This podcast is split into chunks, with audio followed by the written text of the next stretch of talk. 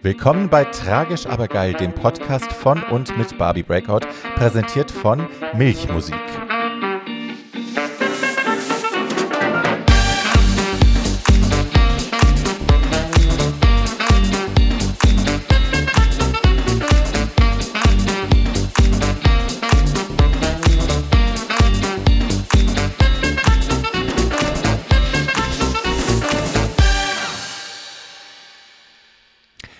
Hallo meine Lieben und willkommen zurück zu einer weiteren Folge von Tragisch aber geil. ähm, eurem, wie ich hoffe, Lieblingspodcast mittlerweile. Hi. Ähm, erstmal will ich mich bedanken für das riesengroße Feedback zur letzten Folge. Ähm, ich habe ja eine Psychotherapie 101 Folge mit Kaya Korte gemacht, einer Psychoanalytikerin aus dem Ruhrpott, naja, also aus dem Großraum Köln. Und ähm, ja, die kam irrsinnig gut an bei euch. Und äh, ich bin so happy, ne? Weil das ist ja das, was wir versuchen zu tun. Ein bisschen mehr Aufklärung, ein bisschen weniger Stigmatisierung unter das Volk zu streuen, äh, auch beim Thema Therapie. Und das hat offensichtlich äh, gefruchtet. Ich habe ganz viel Rückmeldungen bekommen, dass sich Leute jetzt endlich ein Erstgespräch besorgt haben, aber auch, dass Fachleute aus dem Fachbereich ähm, sich bedankt haben, dass das mal ein bisschen äh, entstaubt und beleuchtet worden ist, so verständlich, dass man da vielleicht auch ähm, also dass der Berufsstand ein bisschen, äh, ein bisschen weniger Hate abbekommt oder ein bisschen weniger Missverständnisse, mit ein bisschen weniger Missverständnissen, so formulieren wir das, mit ein bisschen weniger Missverständnissen zu kämpfen hat. So. Und äh, ja, da bin ich sehr, sehr stolz drauf. Kaya hat wahnsinnig viel äh, Lob auch bekommen und äh, ihr habt die sehr gemocht. Das finde ich alles wunderbar und das macht mich sehr stolz. So, Bums. Ähm, zu dieser Woche viele Leute haben mich gefragt, warum ich keine Wahlfolge mache, also online, äh, Social Media, privat, so. Ähm, und nee, also ich habe drüber nachgedacht natürlich, weil es natürlich ein schönes Ding wäre ähm, für die Leute, die noch nicht gewählt haben. Übrigens Briefwahl, ich habe schon lange gewählt, kann man alles beantragen und machen. Ich packe einen Link dazu in die Shownotes. Haha, ähm, dann könnt ihr das auch machen. Ähm, so, aber ja, viele von euch sind noch unentschlossen. Ähm, und ich hätte mir hier vier verschiedene Leute einladen müssen oder drei zumindest von verschiedenen Parteien, damit die hier mir einzeln erklären, äh, wofür ihre Partei bei dieser Wahl steht, was queere Menschen vielleicht zu erwarten haben und was nicht.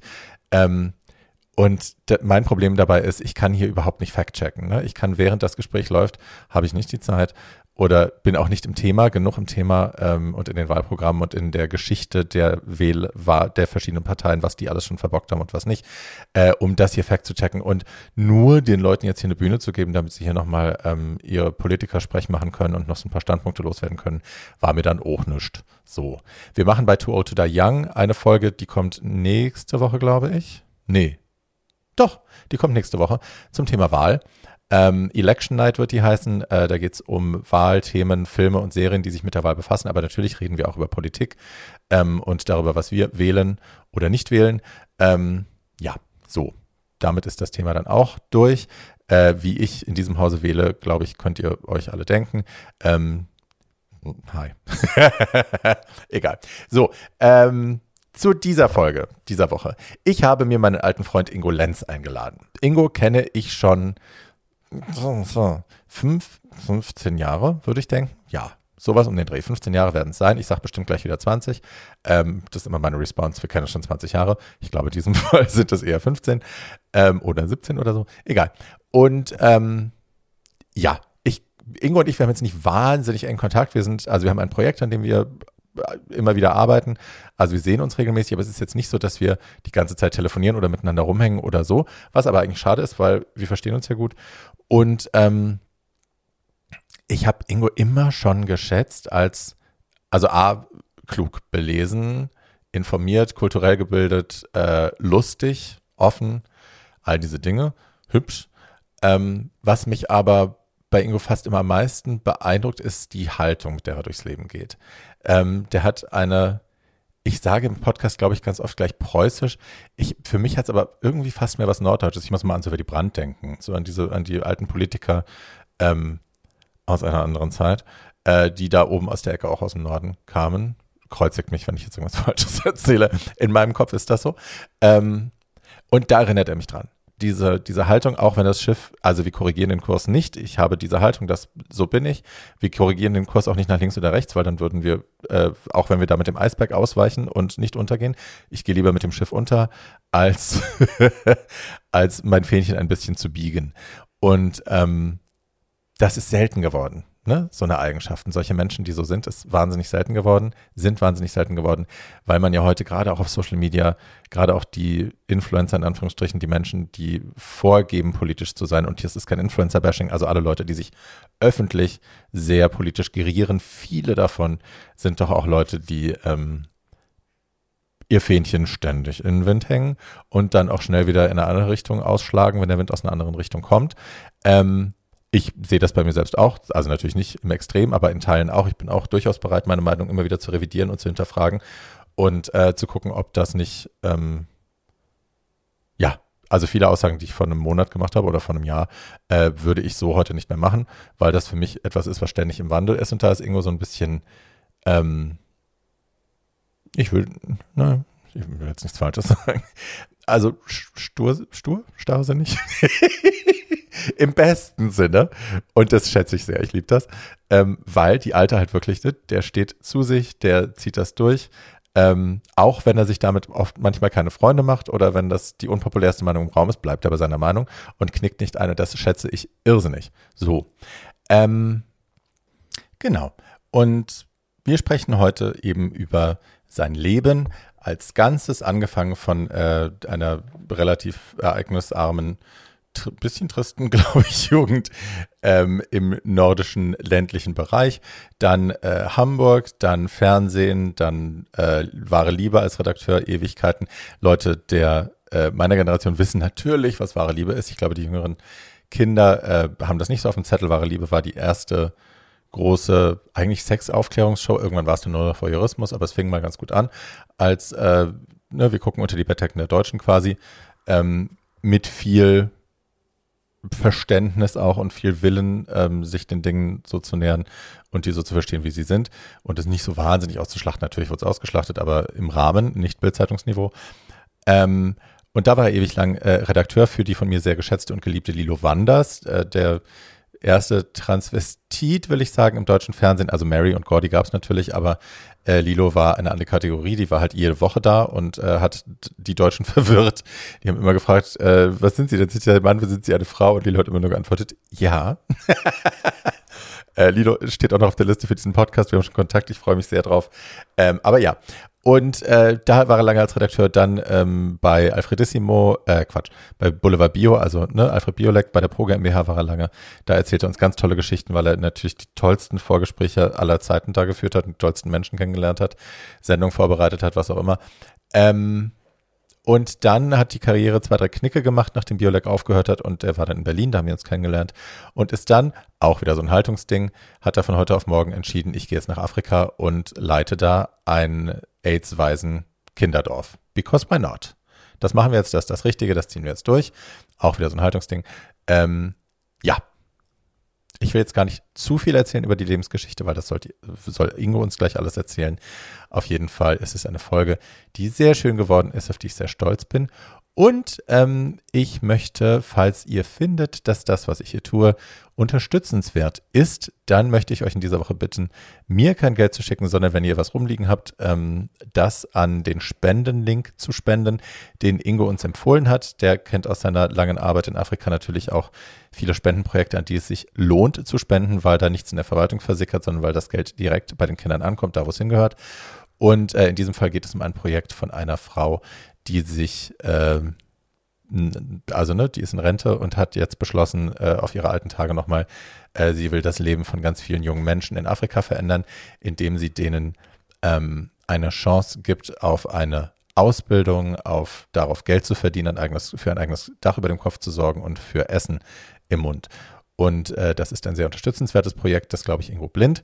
Und das packe ich in die Shownotes ganz oben hin auf den ersten Platz. Dann könnt ihr da draufklicken und da bitte euer Geld hinschicken.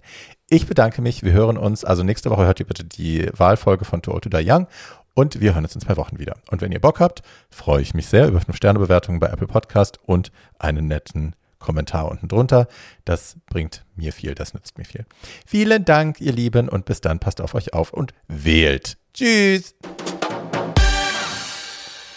Hallo, lieber Ingo. Hallo. Hi. Na, Na, wie ist es dir? danke für die Einladung. Gut ist es mir. Ich freue mich mal endlich hier bei dir zu Gast zu sein. Wir haben gerade schon äh, eine kleine Querdenker-Demo-Ausschläger-Demonstration im Hintergrund Ja. gehabt. Das war sehr spannend. Ähm, ja, also falls im Hintergrund, falls ihr noch äh, Hubschraubergeräusche hört oder Sirenen, Schlägereien, Schreie. ja, das gehört hier dazu, wenn man in Friedrichshain wohnt anscheinend. Äh, ja, offiziell war die Demo gestern, aber heute haben sie sich wohl gedacht, sie müssen nochmal. So, hi, das vorweg.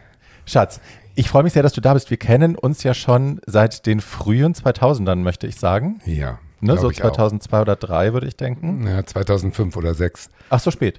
Ich bin 2004 nach Berlin gezogen. Insofern muss es kurz Siehste? danach gewesen sein.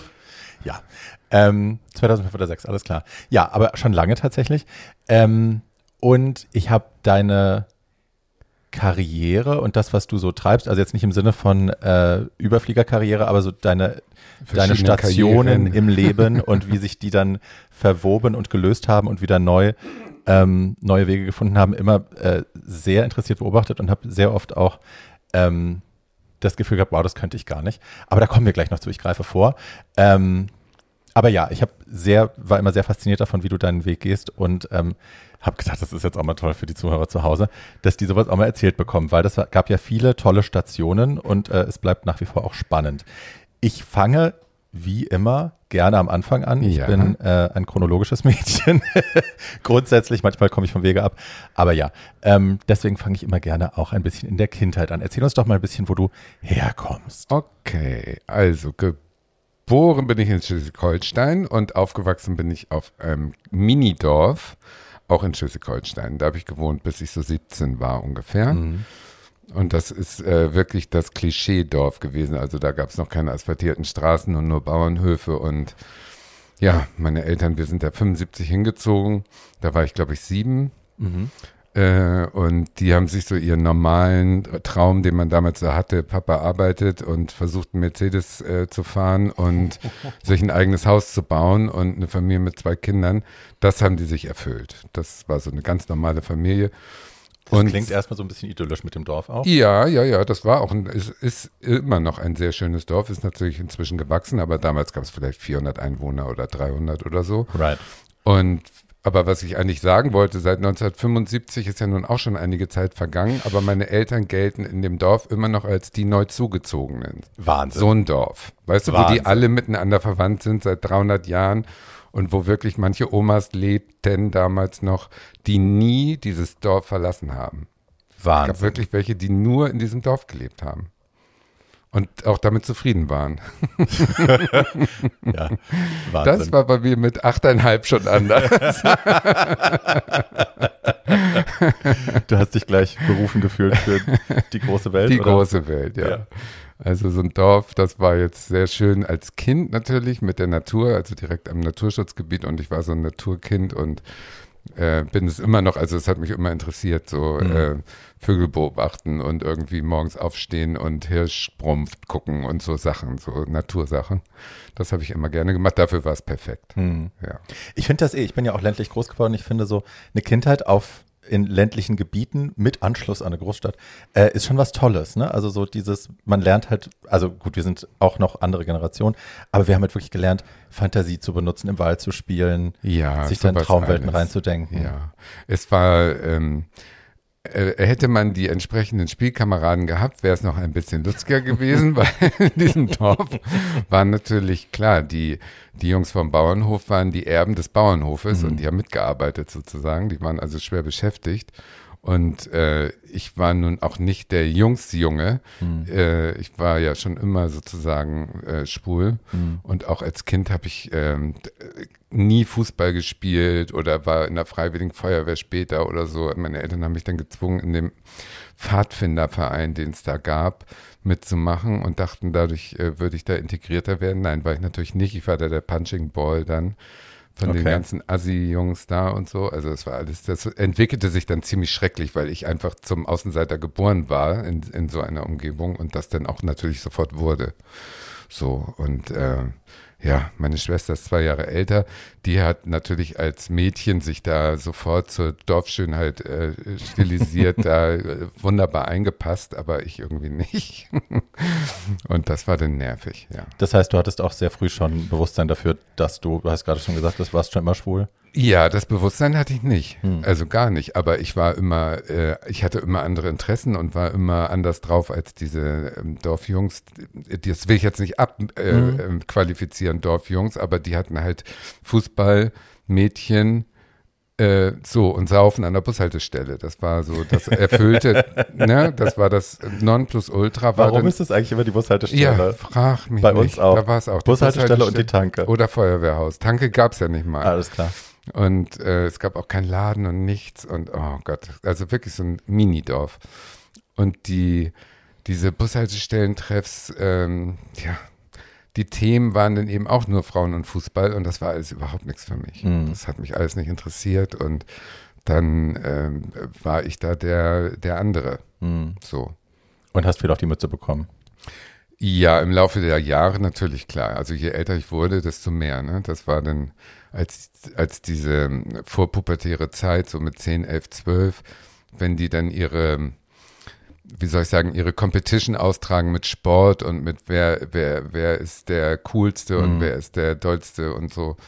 Da konnte ich ja nicht mithalten und da war ich dann automatisch das Opfer, das ist ganz klar. Das war, äh, weiß ich nicht. Und die, die, die, wie soll ich sagen, die Struktur dieses Dorfes bietet dann auch keinen Schutz. Mhm. Ne, da gibt es eben keinen, der für dich eintritt. Mhm. Ne? Und das wäre dann die Rolle der Eltern gewesen. Und die Eltern waren immer sehr neutral. Also die waren eher so, ähm, du musst schon selber überleben, so nach dem Motto. Mhm. Und äh, das war dann manchmal ein bisschen schwierig, fand ich. Also was weiß ich, wenn die mich in Bach geschmissen haben und ich mir den Arm gebrochen habe, dann hätte ich erwartet, dass meine Eltern mich so ähm, ja. ähm, supporten, dass sie den anzeigen oder so. Aber das war eben Dorfgemeinschaft und das wollten alle dazugehören und dann gab es da eben überhaupt keine Konsequenzen für. Und sowas, das ist dann im Nachhinein, äh, werfe ich das ihnen in, indirekt vor. Höchstwahrscheinlich konnten sie damals nicht anders, irgendwie aus ihrer Haut, aber ich würde das anders machen heute. Gab es da denn auch Trost dann für dich, wenn dir sowas passiert ist, oder war das eher so ein, naja, du musst jetzt mal klarkommen? Nee, das war eher so, das war eher so, also Trost im Sinne von ja, aber hättest dir auch anders dich verhalten können, so eher, mhm. weißt du, also es war nie so, ähm, dass, was weiß ich, meine Eltern zu denen gegangen sind, zu dessen Eltern und den konfrontiert haben oder so, mhm. sowas nicht. Das wäre für mich dann Trost gewesen, ja. höchstwahrscheinlich. Aber so war das dann eher Survival of the Fittest und im Nachhinein, äh, im Guten wie im Schlechten, hat es ja vielleicht für mein weiteres äh, ähm, Resilienzverhalten war es ja dann vielleicht ganz gut, weil wenn du das überlebst, dann überlebst du alles, so nach dem Motto. Ja. ja, ich empfinde, ich habe gerade eine Antwort gefunden, ich empfinde dich ja generell, das hatte ich dir im Vorgespräch auch schon gesagt gerade, äh, immer als jemanden, der relativ preußisch ist, so und äh, das ist, spielt da vielleicht auch mit rein, ne? dass so eine, eine gewisse, ein Aufgefangen werden und ein Ei, dir tut's weh und ich streichel dich jetzt, wenn es das so nicht gab, sondern eher so, naja, musst du jetzt mit klarkommen, dann ist das ja auch eine logische Konsequenz davon wahrscheinlich. Ja, kann sein, so dass das alles damit zusammenhängt und daher geboren ist. Das mhm. kann schon sein. Die, die, ähm, die Möglichkeit, dass man daraus dann äh, so mehr oder weniger heil rauskommt, die ist natürlich klein, aber ich würde sagen, das ist bei mir gegeben und daher ist es im Nachhinein alles nicht so schlimm. Mhm. Aber damals war es schlimm. Mhm. Also gerade als ich mir dann auch so, was weiß ich, wann ähm, mit zwölf oder so richtig bewusst wurde, dass ich mich anders entwickle als die anderen. Mhm. Ähm, da war man natürlich total alleine. Das war mhm. dann schon relativ krass. Und unsere Schule, ja, so eine Dorfgrundschule dann im Nachbardorf und dann später ein Horrorgymnasium. Äh, so 20 Kilometer entfernt. Das hieß aber eineinhalb Stunden Busfahrt jeden Morgen. Und, äh, What? ja, weil der alle Dörfer abgeklappert hat, oh dieser Bus. Und dann standst du da um 6 Uhr morgens und musstest mit dem Bus losfahren, damit du um 8 Uhr da warst. Und dann war das so eine Schule, nur Lehrer über 60 und der Direktor war so ein Kriegsversehrter mit Holzbein der ähm, die Schüler immer dann so zusammen rief auf den Schulhof und dann da so wie so eine Militärparade dann da so auf und ab stolziert ist mit seinem Klick, Klick, Klick Holzbein. Ähm, und immer nur so, ihr seid die Elite des Landes und so. Also das war so ein. Nazi. Ja, ja. Und das war auch so ein Kollegium, so ein über, überaltertes, furchtbares Kollegium. Ich weiß noch bis heute, dass ich nie Erdkundeunterricht hatte bis zur 10. Klasse, wo es nicht nur um Deutschland in den völkerrechtlich gültigen Grenzen von 1939 ging. Auch Seriously? Die, ja, auch die alten Landkarten und so. Nur. Nur. Also als also, Nazis? Ja. Bis, wow. Ja, krass.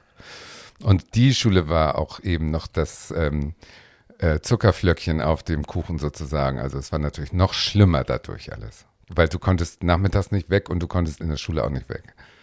Die Schule war halt eben auch echt scheiße. und da war niemand, bei dem du irgendwie andocken konntest? Doch, denn, das war ja dann Anfang der 80er und da war dann so, da ging das los mit Friedensbewegung mhm. und da bildete sich im neun, neun Kilometer entfernten Dorf so eine Friedensinni im in der Teestube. Das Inni ist eine so Initiative, nämlich Initiative, an. genau. Und da wurden dann so diese Ökos geboren. Ich gehörte dann zu, also ich hatte ja nirgends Anschluss und dann hatte ich Anschluss zu so diesen ähm, Alternativen. Mhm. Ähm, Gorleben, Demo mhm. und ins Wendland fahren und solche Sachen. Mhm. Und das war dann sozusagen meine Peer Group, die dann äh, für mich wichtig wurde. Und das waren natürlich auch alles die Außenseiter von den entsprechenden umliegenden Dörfern und aus der Schule. Und das war dann so meine Clique. Ja, das war dann sozusagen ganz gut. Hattest du da dann auch erste homosexuelle Kontakte? War das das erste Mal, dass du auf andere Schwule getroffen bist? Oder? Äh, erste homosexuelle Kontakte, da habe ich erstmal sofort den heißesten Dorfnachbarn äh, nachts irgendwann mal verführt, aber da waren welche da. das war so unter dem Motto, ich schlafe heute Nacht mal bei dem. Und der wusste auch nicht, wie ihm geschah, als das Licht aus war. Und dann äh, am nächsten Morgen hat man sich dann nicht mehr angucken können vor Scham über das, was man dann nachts äh, das erste Mal gemacht hat miteinander. Ähm, aber das war höchstwahrscheinlich diese Phase. Gut. Ja, er fand das da ja, gut. Ja. Aber das war diese normale Phase, die die anderen denn alle überwunden haben und ich halt nicht. Mhm. Ich äh, denn in dieser Phase relativ begeistert stecken geblieben bin. und das Bewusstwerden und das sich richtig verlieben und so, das war dann so, äh, ja, so achte, neunte Klasse, ja. Da, das ist so lustig, ne, wenn, so wenn wir von 13, dieser, 14. wenn wir von diesen Phasen erzählen als homosexuelle Bäder, ähm, das ist, ich hatte das mal in einem, in einem, Interview, dass mir eine Frau, die mein Buch gelesen hat, dann äh, direkt zu Beginn des Interviews sagte, ähm, sie fände das ja schon krass irgendwie, ob ich mir nicht vorgekommen wäre wie ein Kinderschänder. Und ich so, was, wo, wa, warum, wieso? Ja, äh, es würde ja in dem Buch auch beschrieben, dass ich irgendwie so meinen besten Freund quasi zum Sex überredet hätte. Äh, und das wäre ja dann doch offiziell sexuelle, offensichtlich sexuelle Nötigung und so, wo ich auch dachte, Girl, also Nee, man, glaub, muss sich, ist, nee, man muss es sich halt, glaube ich, als hetero-cis-Mensch vielleicht vergegenwärtigen, wie das ist, wenn man anders ist als die anderen. Das ist dieses Spiel von, es ist ja nicht, ich überrede dich zu etwas, was du nicht willst, sondern äh, dieses völlig natürliche Spiel miteinander unter Gleichaltrigen. Ja. Ähm, worauf auch beide Bock haben, was ja beide auch immer wieder initiieren. Dieses Ding, dass man das, also das einzige Überreden, was ja dann stattfindet, ist, dass man dem anderen die Angst nimmt, dass das, was man jetzt tut, tatsächlich dann homosexuell ist, dass wir jetzt wirklich schwul sind. Weil das ist ja negativ versetzt auch schon bei Kindern. Ja. So. Also diese, diese Pathologisierung von, von queerer Sexualität bei Kindern und Jugendlichen, das Rumexperimentieren, finde ich halt so bescheuert. So bescheuert. Also da habe ich gar keine Worte für. Ähm, aber das lässt halt auch tief blicken bei der Person. Ähm, ne? Es geht ja, wie gesagt, es geht nicht darum, dass da ein Predator den anderen ausnutzt, sondern es geht darum, dass Kinder rumexperimentieren. Also unkonsensuell würde da ja gar nichts stattfinden. Nein, ach was, das kann man auch aus der heutigen Warte jetzt natürlich ähm, so oder so interpretieren, aber damals oder äh, überall, auch heute findet es ja statt, wenn Gleichaltrige ihre Sexualität ausprobieren, dann probierst du das ja in allen Variationen erstmal aus. Right. Und das heißt auch gleichgeschlechtlich. Und right. äh, wenn der andere nicht sagt, nee, äh, pack mal dein Dödel wieder ein, ich will das nicht, dann packt man ihn wieder ein und macht das nicht. So, aber wenn der andere mitmacht, dann machst du es halt und freust ja. dich, dass du was Verbotenes gemacht hast und dass du das irgendwie gut fandst. Ja, Fertig. und ich meine, also viele von den Jungs, mit denen ich damals rum experimentiert habe, haben ja dann auch, also die waren da mit sehr viel Begeisterung dabei und ne, das wurde dann auch oft wilder und so, bis ich dann irgendwann gesagt okay, da habe ich jetzt keinen Bock mehr drauf, das gefällt mir nicht. Und die sind äh, später, haben alle heterosexuelle Lebenswege ja. und Familien und so äh, eingeschlagen und gegründet. Ähm, also ja, ich glaube, es ist ein ganz normaler Teil. Ja, das gehört des, zur Sexualität dazu, ja, glaube ich. Der, der Prägung und der, des Experimentierens. Ich finde es halt so lustig, wenn das von außen so beurteilt wird, als hätte, äh, ne? weil man ja. das aus so einer heterosexuellen Warte sieht und denkt, das ist aber schon extrem, naja. Gut, also das interessiert mich eh nicht, was von außen mir da äh, ruminterpretiert wird, weil ich muss ja vor mir selber gerade stehen und Right. äh, welchen, äh, wäre ich ein Missbraucher, dann würde ich hier, glaube ich, jetzt nicht darüber reden. Nee, natürlich nicht. Nee. Natürlich nicht. Gut, aber das waren die ersten ähm, sexuellen Kontakte, aber dann in dieser Gruppe hattest du dann das erste Mal dann Anschluss an Menschen, die auch von sich selber gesagt haben, ich bin schwul? Gar nicht. Auch ich immer war noch nicht. immer the only gay in the village. ficken. Immer, immer, immer der Einzige. Und dann ist es auch nicht wirklich gut ausgegangen, weil ich mich dann wirklich unsterblich in einen verliebt habe. Hm. Und äh, der hat dann äh, sich umgebracht noch zu einem Überfluss. Um also wir waren zwei, drei, vier Mal vielleicht ähm, äh, sexuell miteinander aktiv und ähm, ich war eben schon richtig, richtig, richtig verliebt in den. Also es war so die erste große Liebe und das ist ja mit allem Dramen und so. Und der hat das so mitgenommen und der war jetzt nicht in mich groß verliebt. Wir waren so befreundet, aber dann auch hat er die Schule gewechselt. Wir sind nach der zehnten alle abgegangen da. Also die ganze Clique hat diese Schule verlassen, sobald sie irgendwie alt genug war, um das zu Hause durchzusetzen. Äh, und wurden aber auch verschiedene Schulen. Und der ging dann auf eine andere Schule und ähm, dann hat der sich dummerweise leider Gottes ähm, umgebracht. Und das hat mich natürlich dann ähm, da habe ich die, da habe ich also immer gedacht, das hat er gemacht, weil er Angst hatte, schwul zu sein Mhm. und dass ich ihn dazu sozusagen mit äh, ins frühe Grab gebracht habe. Die Schuldgefühle, die sind ähm, 20 Jahre äh, habe ich die mit rum oder vielleicht bis heute mit rumgeschleppt Mhm. und das war dann ein äh, schlechtes äh, Ende sozusagen Mhm. der ersten Liebe, ja. Das war nicht äh, gut für mich und das war nicht gut für ihn, logischerweise. Wobei ich inzwischen glaube, dass das einfach Affekt war. Ne, der hatte Streit mit seinen Eltern und da lag die Knarre von dem Polizistenvater und dann hat er sich erschossen aus Trotz. So eher. ne, nicht nicht Mhm. groß ähm, geplant oder so. Aber das weiß man alles erst mit Jahren Abstand. Also Mhm. in der Zeit, äh, als ich erfahren habe, der hat sich erschossen, da war ich ja, da war ich ja völlig. Und auch da, äh, das war Sonntagabend, da rief mich eine Mitschülerin an und sagte, er hat sich umgebracht. Und am Montag saß ich im Bus und fuhr zur Schule. Also da hätte ich natürlich auch höchstwahrscheinlich als Eltern äh, ähm, anders reagiert. Hm. Und dann, ähm, ja. dann- Aber wussten die dann, was? ja, ja, ja, die, die wussten, dass ich, der sich erschossen hat, aber die, die Reaktion war eher Sprachlosigkeit. Also die wussten auch nicht, wie sie mich da irgendwie auffangen. Hm. Und deswegen ging es ähm, so weiter wie bisher. Hm. Und äh, ich glaube, am den nächsten Donnerstag war schon Beerdigung, also es waren vier Tage oder so. Und die vier Tage ähm, weiß ich noch genau, da bin ich denn einfach zu Hause gewesen und hab, wir haben immer damals Peter Hemmel gehört. Peter Hemmel ist immer noch, lebt noch, ist ein sehr äh, bekannter Indie-Folk-Sänger aus England, der äh, ähm, wie Tina Turner nicht aufhört und äh, also Tina hat ja aufgehört, aber wie diese alten Showpferde, der, ja wie Cher, genau. Ungeschminkte Cher mit kurzen weißen Haaren und äh, Schildkrötenhals äh, tourt immer noch. Und der hatte früher so diese Songs, die sehr so ähm, ja nicht grufti, aber so traurig und so lebensmüde äh, so ein bisschen. Ja, ja, genau, Ja. immer so traurig und so. Und die haben wir seitenweise übersetzt und waren bei jeder Oh, okay. jede Platte wurde interpretiert, die Texte und so. Das war so das Ding. Und den habe ich halt äh, Tag und Nacht gehört in den Jahren. Mhm. Und als der nun äh, sich erschossen hat, habe ich die, glaube ich, vier Tage habe ich nur immer dieselbe Platte gehört. Also die kann ich heute nicht hören. Es gibt die ja inzwischen alle auf Spotify. Habe ich mal einmal versucht. Du fängst, ich fange sofort an zu heulen. Mhm. Sofort, weil diese Musik sich so eingebrannt hat in diese Woche. Und dann haben die anderen, weil wir in dieser Klassengemeinschaft gab es keine Klassengemeinschaft auch und die äh, anderen mh, waren dann alle irgendwie und haben den da aufgebahrt am Mittwoch meinetwegen gesehen in irgendeinem Raum und keiner hat mir das gesagt. Und dann war ich nicht da. Ich habe den nie tot gesehen und deswegen war der für mich immer nicht tot. Hm. Und das war dann, das war schon eine schwere mh, Hypothek, die ich dann in den nächsten Jahren so mitgeschleppt habe. Ja. Und danach war erstmal schwules Leben für mich aus. Also Weil du das auch mit der Schuld besetzt hast Ja, und ja, mit genau, Trauma. Okay. genau.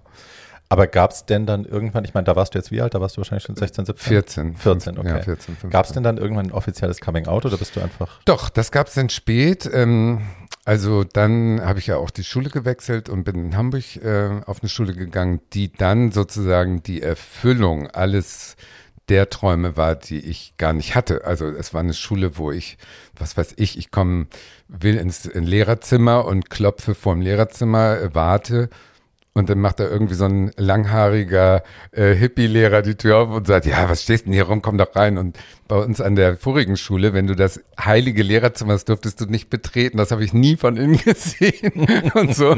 Und plötzlich war das so eine Ökoschule, wo du alle Lehrer duzen konntest und äh, wo es total locker war. Und weil meine vorige so streng war, habe ich also alles bis zur zehnten Klasse, was die von 10 bis 13 lernten, das wusste ich alles schon. Ich musste also nichts tun, ich hatte ja. alles schon. Und habe da in so ein Einser-Abi, bin da so durchgesegelt und alle waren nett und alle waren aufgeschlossen und so.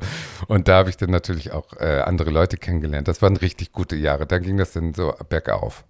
Und mein äh, Coming Out hatte ich dann Ach, da müssen wir jetzt wieder piepsen. Keine Namen. Also zuerst hatte ich mein Coming Out, sag ich mal, äh, vielleicht zwei, drei Freunden. Ich hatte auch den Schwulen in meiner Klasse und dem gegenüber wohl als erstes. Und dann ist man so in Hamburg abends weggegangen. Äh, zur zwölften Klasse bin ich auch nach Hamburg gezogen mit der Ausrede, äh, Schulweg ist zu lang und ich muss so viel lernen fürs Abi. Ich Wie lange bist du da gefahren? Lernen. Nach Hamburg? Ja, mm, Schulweg. Ja, noch viel länger, wow. aber ich bin immer nur bis zur nächsten Autobahnauffahrt gefahren mit dem Bus und bin dann getrennt. Also ich bin mein Leben lang immer zur Schule dann jeden Morgen jeden Morgen getrennt. Was nie zu spät? Doch, aber nicht oft. Okay, wow. Nicht oft. Also die äh, Trampen ist ja heutzutage komplett out, aber damals war das ganz normal. Das, klar, ja. Selbstverständlich. Und, ähm, Wenn du auf dem Dorf lebst und es fährt nicht immer ein Bus, ja, musst du ja eh. Ja, also ja genau. Und dann bin ich immer die Abkürzung über die Autobahn getrennt und äh, unsere Schule war direkt am Horner Kreisel, also das war alles easy. Und zurück auch.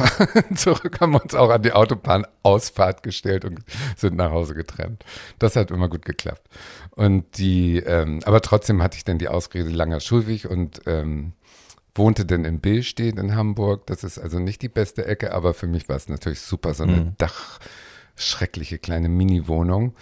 Ähm, aber das war für mich natürlich Paradies, so genau. Und dann bin ich natürlich auch ausgegangen und habe mich dann, ähm, nachdem ich zwischendurch in so ein Hetero verliebt war, was jetzt auch nicht mit Happy End natürlich gekrönt war, habe ich mich dann, äh, als ich in die Szene ging, sozusagen in Hamburg, in so eine äh, schreckliche Disco da am Hauptbahnhof, da habe ich mich auch in den schlimmsten Szene, so ein ausgebuffter, bildschöner Ex-Stricher DJ, in den habe ich mich dann verliebt. Und da bin ich natürlich auch richtig auf die Schnauze gefallen, mhm. aber da war ich dadurch dann sozusagen in dem Freundeskreis geoutet. Mhm. Und äh, weil ich so in den verliebt war, habe ich den dann irgendwann mal eingeladen nach ähm, in das Dorf, wo ich herkomme, als meine Eltern im Urlaub waren. Mhm. Und dann sind wir da hingefahren und der brachte mit seine transsexuelle Mitbewohnerin die in so einem schwarzen Gymnastikanzug äh, da irgendwie auftauchte Toll. und wir den Tag äh, auf der Terrasse meiner Eltern mit einer Nachbarin, der ich mich schon ganz früh geoutet habe, das muss ich vielleicht erzählen. Also es gab eine äh, oder gibt eine Sonja in meinem Leben, die äh, war äh, eine verheiratete äh, Mutter von zwei Kindern, die in Kötel auch gestrandet ist in diesem Dorf, ohne dass ähm, sie jemals da reinpasste. Die war flippig und die war immer äh, auf dem neuesten Stand äh, und, und hatte immer gute Ideen, wollte immer verreisen und so. Und die hat mich äh, quasi immer so mit, wir waren befreundet. Mhm.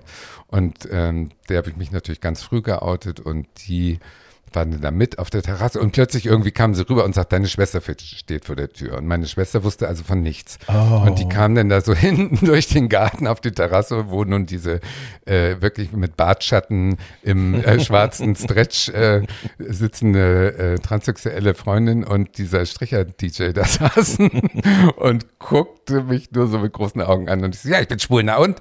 So, weißt du, das war das Outing zu meiner Schwester. und dann sagte sie, du musst musst es deinen Eltern erzählen. Und ich so, ja, ja, mache ich, mache ich. Habe ich natürlich dann nicht gemacht. Aber das hat die Nachbarin besorgt, die natürlich in den Tannen stand und alles mit. Äh, Sonja. Nee, nee, die böse Nachbarin, so. die klatschsüchtige ah. Nachbarin. Die stand also die ganze Zeit äh, hinterm Baum und hat das alles beobachtet. Und ah. als meine Eltern aus dem Urlaub kamen, hat die als erstes erzählt Ja, also Frau, äh, ne, Frau ne, XY, Sie, äh, nee, wissen Sie ja, wie ich heiße, ne? Ja, Frau Lenz. ähm, da, Ingo hatte ja ganz komischen Besuch. Da war eine Frau mit einem Taucheranzug, die die ganze Zeit auf der Terrasse saß. Und so kam das dann raus. Und meine Eltern so, ja gut, also dann, äh, wenn du glaubst, du bist schwul, dann musst du jetzt eben ähm, damit auch klarkommen. So, und das war dann auch nichts dagegen, aber auch nichts dafür. Ne, die haben das so, die haben mich immer so gelassen, wie ich bin. Aber und es klingt alles immer so ein bisschen nach alleine lassen auch, ne? Ähm, äh, inzwischen fühlt sich das ein bisschen so an. Damals war ich natürlich froh, es gab kein Generve. Ne? Also andere äh, Outing-Geschichten hörten sich wirklich deutlich anders an. Die hatten richtig Trouble und wurden von ihren Eltern rausgeschmissen und was alles.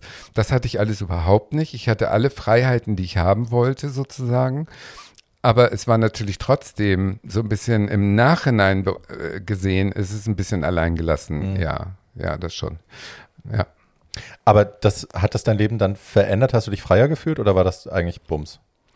Dass du es jetzt mal gesagt hast. So. Nee, ich habe mich schon freier gefühlt, weil die ganzen Ausreden und so weiter und die ganzen Lügen, die hörten ja auf dann. Ne? Also vorher bin ich ja, ähm, sobald ich Führerschein hatte, mit dem Auto meiner Mutter bin ich äh, nachts auf die Reeperbahn gefahren und äh, habe natürlich erzählt, ich fahre zu meinem Hetero-Freund, in den ich verknallt war, um irgendwas zu lernen oder was auch immer, weißt du, und, und bin aber irgendwie auf die Reeperbahn gefahren und habe mich da in zwielichtigen Lehnen rumgetrieben.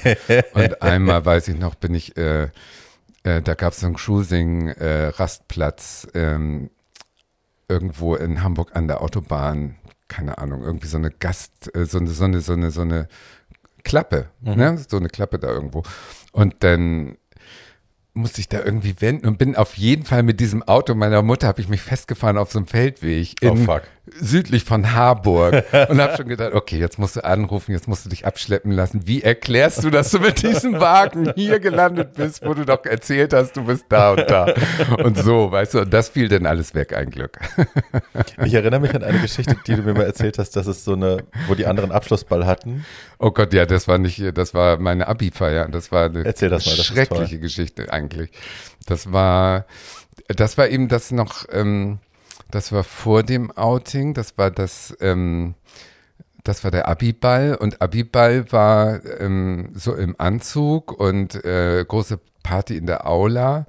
Und auch da waren meine Eltern nicht dabei, da bin ich alleine hingefahren.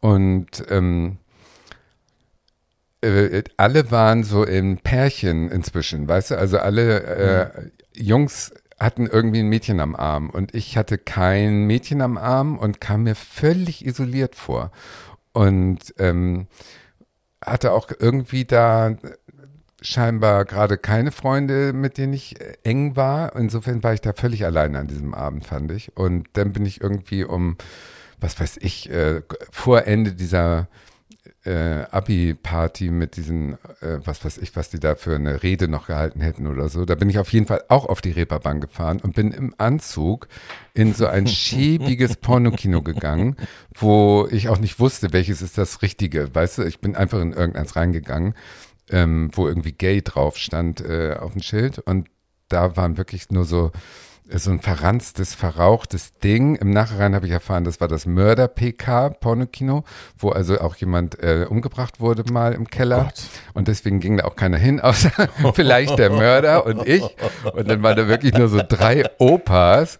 Ein Und toller Filmname. und, der Mörder ja, und ich. Und dann saß ich da Epoki. wirklich in so einer Kabine und links und rechts durch die Löcher starrten mich hundertjährige Augen an. Und ich saß da und dachte und guckte so auf die eingetrockneten Spermaflecken und dachte, okay, das ist jetzt dein Leben. Du wirst immer ausgestoßen sein und du wirst immer äh, dich im Dunkeln rumtreiben. Und ich hatte ja kein positives Vorbild als Die anderen feiern Abiball und ich sitze ja, hier. die anderen feiern Abiball und äh, sind glücklich und du sitzt hier alleine und das ist dein Leben und deine Zukunft. Das war so das Bild, was ich in der Nacht hatte. Oh, Im Nachhinein tue ich mir sehr leid dafür. In dem Moment selber war es einfach nur so, okay, ist so. Dann will das Preußische, Also nicht? habe Ja. da nicht äh, äh, rumgeheult, aber äh, im Nachhinein denke ich, oh Gott, was hätte das für ein toller Abend werden Ja. können für mich. Ne, wenn man heute äh, Prom Night äh, auf, Ja. auf Netflix guckt, dann ahnt man, wie lustig das hätte alles werden können. Aber diese Leichtigkeit gab es gar nicht, Mhm. gar nicht. Und das ist schrecklich eigentlich. Schade im Nachhinein. Different Nachhinein. Times halt, ne? Total. Also total. für dich damals auf jeden Fall Ja. furchtbar. äh, für uns alle, die wir so diese, Ja. diese Trennung noch so stark erlebt haben Ja, zwischen, okay, ja. es gibt nur einen Weg für dich, wenn du im Licht sein willst und das ist Heterosexualität, Ja, alles andere genau. ist Nachtleben, dunkel, verrucht, Drogen, Vergewaltigung, Klappe, Tod. ja, so, genau. AIDS. Ja. Ähm, ja, das war halt damals.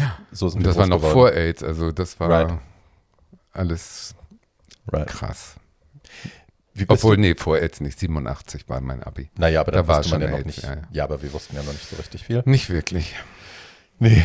Ähm, wie bist du denn dann von dieser unschönen Situation, wie hast du es denn dann geschafft? Ähm, du hast dann studiert gleich oder bist du, bist du jetzt genau, in Hamburg also im geblieben oder Prinzip bist du bin ich in Hamburg Köln? geblieben. Nee. Okay. Aber ähm, was mich gerettet hat, ähm, und das ist ja in verschiedenen Manifestationen bis heute Teil meines Lebens, war ähm, ein Marilyn Monroe-Film mit äh, sieben und ähm, eine Fernsehtalkshow bei Bio. Das muss auch so 87, 88 gewesen sein, vielleicht, äh, in der Tina Turner auftrat. Und da habe ich das erste Mal Tina Turner gesehen und das erste Mal Biolek und habe beschlossen, okay, Tina Turner wird jetzt mein neuer Peter Himmel. Also ich habe bis dahin nur Peter Himmel gehört und ab dem Tag nur Tina Turner. You are very 20 Jahre. committed. Das war's. Treue Also ist mehr, dich kein Problem. Nein, mehr musikalisch habe ich nichts zu bieten. Ich Right. kann alles über Peter Himmel und alles über Tina Turner erzählen und das war's. Und, äh, und da habe ich gesagt, okay, ich will so einen Job haben wie der Biolek, da hast du tolle Gäste und da kannst du Leute äh, ausfragen und ich will äh, so sein wie Tina Turner, weil dann sehe ich super aus und dann kann ich, äh, äh, habe ich tausend Fans und überhaupt ist die toll und die Energie, da will ich mir ein Stück von abholen. Ja. Und so wurde ich also Fan.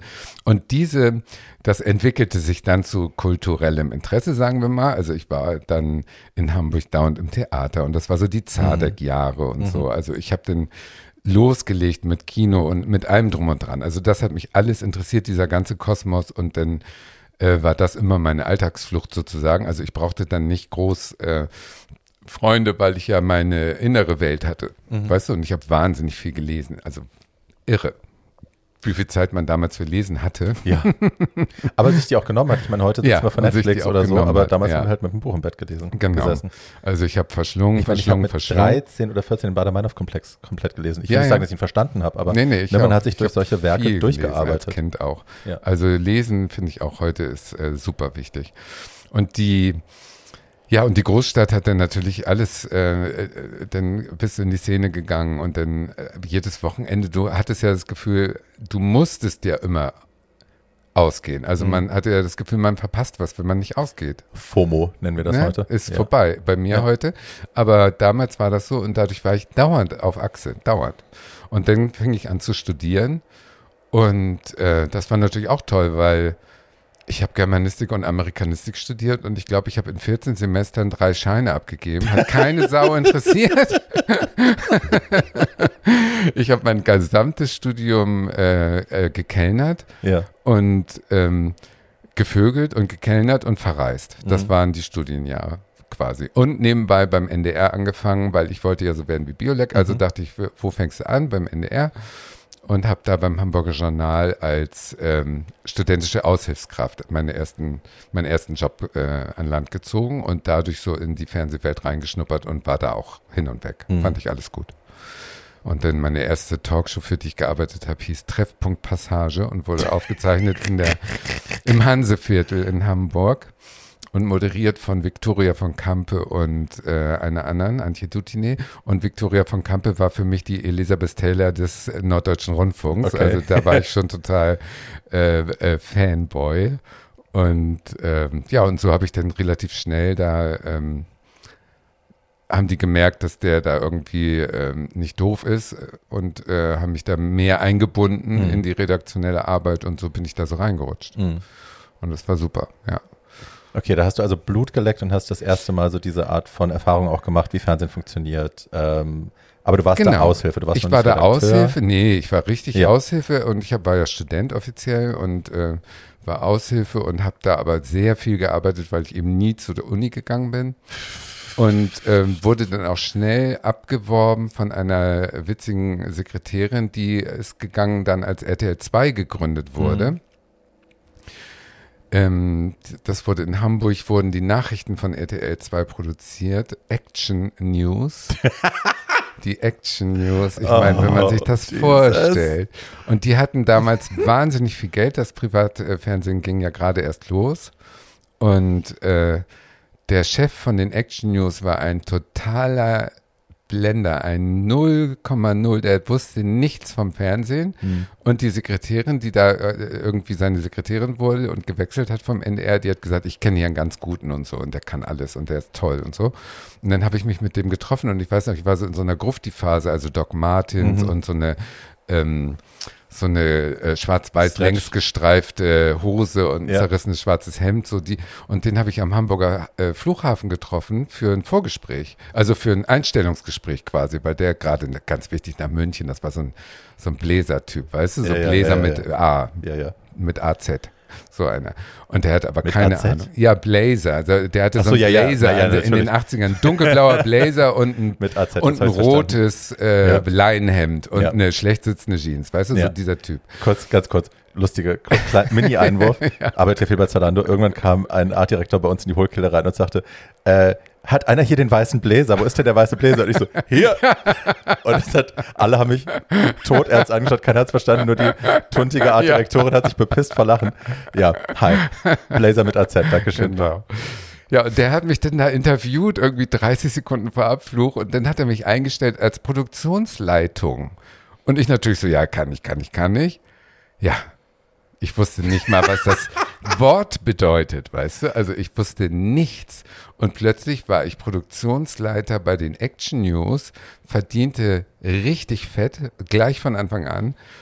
Und äh, aber Produktionsleiter heißt, du musst eine Nachrichtensendung mit internationalen Nachrichten, musst du dafür sorgen, dass diese internationalen Nachrichten auch bild- und textlich in diese Sendung kommen.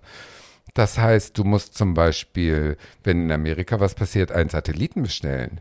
Oh, wow. Und er dann so, ja, äh, buch mal den Satelliten. Und ich so, äh, ich hatte ja keinen Schimmer. Ich habe, glaube ich, sechs Monate da gearbeitet. Ja, in dem ein Glück da noch so eine andere äh, Produktionsassistenz war, die das aber schon vorher mal gemacht hat und die hat die ganze Arbeit gemacht und ich saß da nur und habe geschwitzt, weil ich nichts konnte. Ich konnte ja nichts. Hm. Und das war aber egal damals. Das ist gar nicht aufgefallen groß. Sechs Monate Ich habe ich mich das da gibt heute noch so viel. Also ich habe gerade mich da so Männer kommen mit durch. durchgeschummelt und und und und habe da äh, mich äh, falsch verkauft und äh, und das war so erbärmlich alles, weißt du, es war so erbärmlich. Ich konnte nix und die konnte alles und die hat dann mir den Arsch immer gerettet, hat mich dafür natürlich gehasst und also das waren so schreckliche sechs Monate. Und dann kam ein Glück Spiegel TV, ich weiß gar nicht wodurch. Ach so, doch. Ähm, bei Treffpunkt Passage, die eingangs erwähnte große Talkshow aus dem Hanseviertel. Mit dem weltmännischen Namen. Ja, mit, mit der Liz Taylor des NDRs als Ja. Moderatorin. Die hatten als Gast Ernie Reinhardt. Ernie Reinhardt war groß geworden, genau, Lilo Wanders, ähm, durchs Schmidt-Theater, die 88 am Kiez äh, eröffnet haben. Und der kam nun aber als Ernie und der fand mich heiß.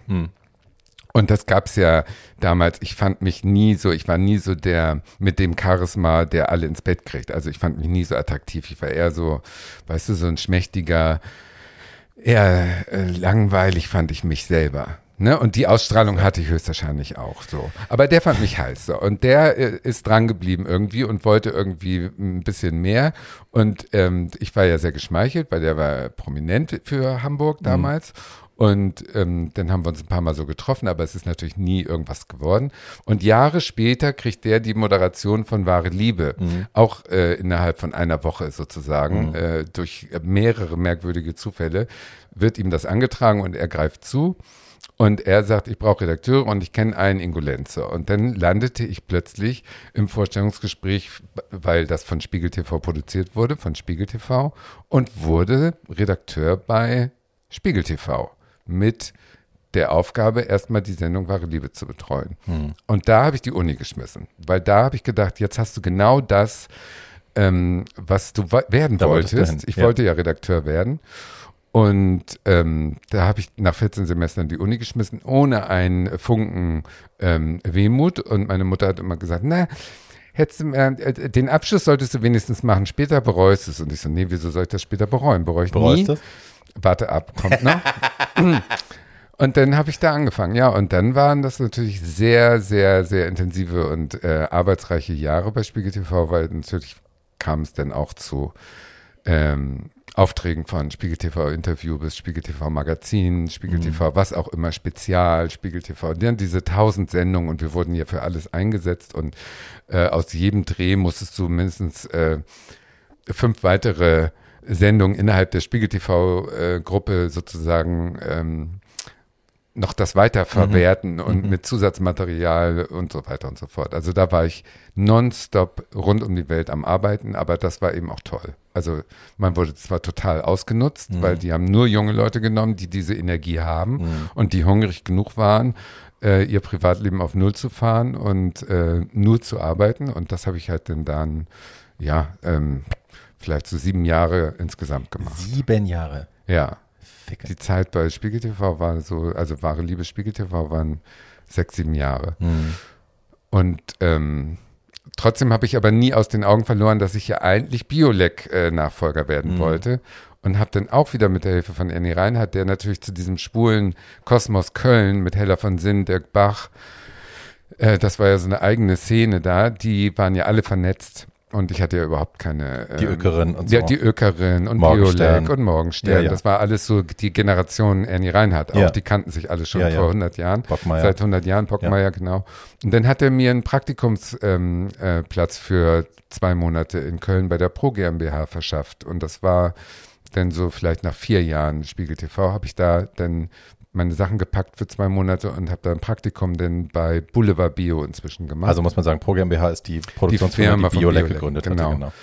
Und da war ich dann zwei Monate und habe hinter die Kulissen von dieser Sendung geguckt und das war natürlich so, also Ach, das war ja so. Vorher habe ich wirklich so den Schamhaar-Test im Swingerclub immer gemacht, weißt du? Also ich war ja der einzige Schwule, der in jedem Swingerclub in Deutschland äh, und Europa im Prinzip war und überall die äh, Filmchen gemacht habe. Und das war aber auch super. Also ich meine, Dralle Hausfrauen mit Gummifetisch und so. Ja, alles. Mit alles. Und Kaffee an der Alles, aber unvergessene Drehs. Also ja. Entschuldigung, die die, die Highlights äh, meiner Spiegel-TV-Jahre, die kann ich gar nicht aufzählen, weil das war äh, immer mit wahre Liebe. Und es war immer so lustig, weil wir das natürlich alles nicht so richtig ernst genommen haben. Mhm. Das war, hatte ja auch immer so ein bisschen Aufklärung, ja, aber auch mit dem Augenzwinkern. Und mhm. äh, Annie Reinhardt als Lilo Wanders war auch die perfekte Moderatorin dafür, weil der ist lebensklug und gebildet und warmherzig mhm. und ironisch. Mhm. Und das war eine tolle Mischung. Und äh, ich weiß noch, wir waren, dann musste ich auf einen Pornodreh, Pornodrehs haben wir dauernd gemacht. Mhm. Ne? Es war ja immer unter dem Label Aufklärung, aber es war im Prinzip Klar. so viel Sex zeigen wie möglich, damit auf Vox die Quoten ja, ja. stimmen. Äh, und das war ja auch eine Cash-Cow dann, äh, die Sendung. Also wurde ja, äh, hat, hat sich gut finanziert mit Werbung. Und die, äh, die Aufträge waren ja, jetzt fährst du von Genua mit einem äh, privaten Tanker der Firma Private, das war ne, sowas wie Beate Use aus Schweden, eine riesige Pornofirma, ähm, bis nach Cannes und da sind die Filmfestspiele und die wollen mit ihrem riesigen Tanker aber den Hafen von Cannes blockieren, damit dieses riesige Schiff, auf dem Private draufsteht, auf jedem Bild ist, was vom Filmfestival gezeigt wird, wenn die den Horizont abfilmen. Und ich so, ja, und äh, was passiert auf dieser Fahrt von Genua nach Cannes? Äh, ja, äh, äh, Gruppensex, äh, Rudelbomsen, irgendwelche Filme werden gedreht, das musst du alles featuren. Und ich so, ja gut. Und dann, dann, dann flog ich also nach Genua, nahm ein Taxi zum Hafen und dann war da so was wie so ein Öltanker. Also das kann man sich nicht vorstellen. Das war ein Schiff, das war größer als das Dorf, aus dem ich komme. Das war so ein Jesus. riesen Tanker. Und dieser Tanker war voll mit verstörten, drogensüchtigen Pornoleuten. Nur tausende Weiber und Männer, die da rumvögelten in allen Variationen und wir ich mit meinem Kamerateam. äh, äh, äh, äh, wo, wo fangen wir an? Also man muss, man muss, muss gar nicht, was man Kamera. einfach die Kamera anschmeißen und loslegen. Und die haben also vier Tage da durchgevögelt auf diesem riesigen Schiff. Und dann haben die Tatsache da in Cannes Anker geworfen in der Bucht und waren dann da auf jedem Bild. Und Als wirklich noch Geld im Porno war. Ne? Ja. Das muss man ja auch sagen. Die Das war ja ein vor. Geld ausgegeben. Also da war DVD noch ein Thema, Video Ja, noch ein riesig. bisschen, Äh, DVD nee, war noch riesig. riesig. Der Boom, das boomte. Das war vor Internetporno in dem Sinne. Also natürlich Ja. gab es da vielleicht schon Internet, aber nur so mit Ja. Download, Upload, irgendwas Anfang klein. der 90er, das Ja. war, Na, da, da gab es noch nicht viel nicht mit viel. Internet, nee. ja. Das war, Da war noch richtig Cash Geld Cow. drin. Ja, Ja, da war richtig Geld drin. Und ich war natürlich total hinter diesen ganzen, also da gab es dann drei so hetero, ähm, oder einen so ein hetero äh, Pornostar, keine Ahnung wie er hieß. Dem habe ich natürlich, dem bin ich die ganze Zeit mit der Kamera hinterher, weil ich den so heiß fand und so. Oder in Tschechien, dann gab es da diese, wie, die gab es auch heute, Bellamy, genau, Mhm. Johann Paulik. Ja, ja. Ähm, wenn man sich diesen Film, den ich über Johann Paulik gemacht habe, anguckt, man die Liebe, die meine spontane Liebe zu Johann Paulik manifestierte sich in einer Zeitlupen-Duschszene zu Tina Turners Foreign Affair. Ich habe natürlich als Filmmusik auch immer nur Tina Turner genommen.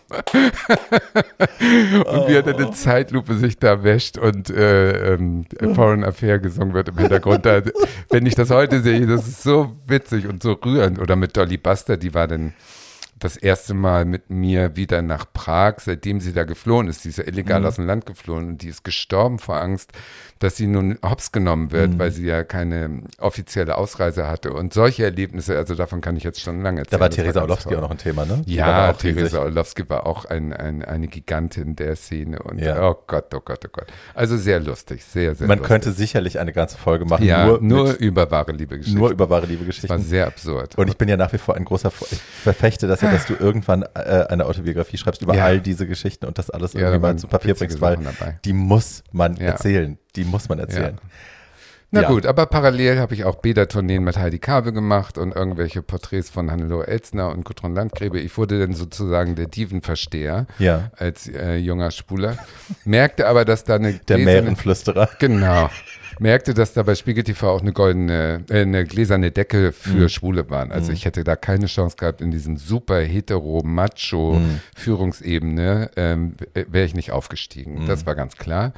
Die waren alle nett, aber die haben uns natürlich auch alle angeguckt. Wir waren die Schmuddelkinder von Spiegel TV Mhm. sozusagen und äh, durften denn die Sachen machen, wo die anderen nicht weiterkamen. Eben bei zickigen Dieven, den äh, netten Schwiegersohn Schwulen hinschicken, der dann da mit guten Ergebnissen zurückkam. Das war alles gut. Und dann hatte ich halt Glück, dass irgendwie ähm, die, die ich von Boulevard Bio kannte, kannten, der die Kollegen anriefen und sagten, Hör mal, bei uns ist einer, äh, den mussten wir rausschmeißen und äh, wir suchen einen guten Redakteur. Kennst du jemanden? Und in der Sekunde sagte ich, ja, mich. Und das ist also einer dieser Wegmarken, Mhm.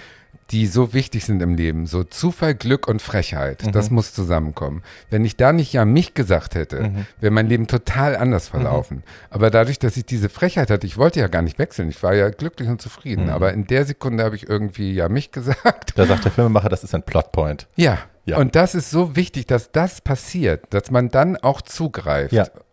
Das konnte ich. Ja. Das hatte ich zwei, dreimal in meinem Leben und da habe ich zugegriffen und das war auch richtig. Ja. Und ja, und dann landete ich bei Boulevard Bio als Redakteur. Und genau das war ja genau das, was ich eigentlich seitdem ich äh, das äh, in grauer Vorzeit mal im Fernsehen sah. War das denn Wollte. entzaubernd für dich, da anzufangen? Also Überhaupt nicht. Das war ja das, das da ging es ja, der Zauber ging ja erst los da. Ah, okay. Also ich bin nach Köln gezogen, was sowieso schon toll für mich war, weil Hamburg ist ja sehr reserviert und Ja. in Köln war ich sofort, fühlte ich mich sofort heimisch da im Corner und äh, jeden Tag 20 neue Freunde, die nicht mehr wussten, dass sie dich kennen am nächsten Ja. Tag und wieder neue Freunde wurden, aber dadurch trotzdem nett waren. Und äh, Karneval, ich natürlich als Hamburger, bei meinem ersten Karneval habe ich sofort äh, Mardi Gras gebucht in Sydney, damit ich weg bin, Ja. weil deutscher Karneval, ich bitte dich, ne? Ja. Pff, niveauloser Dreck.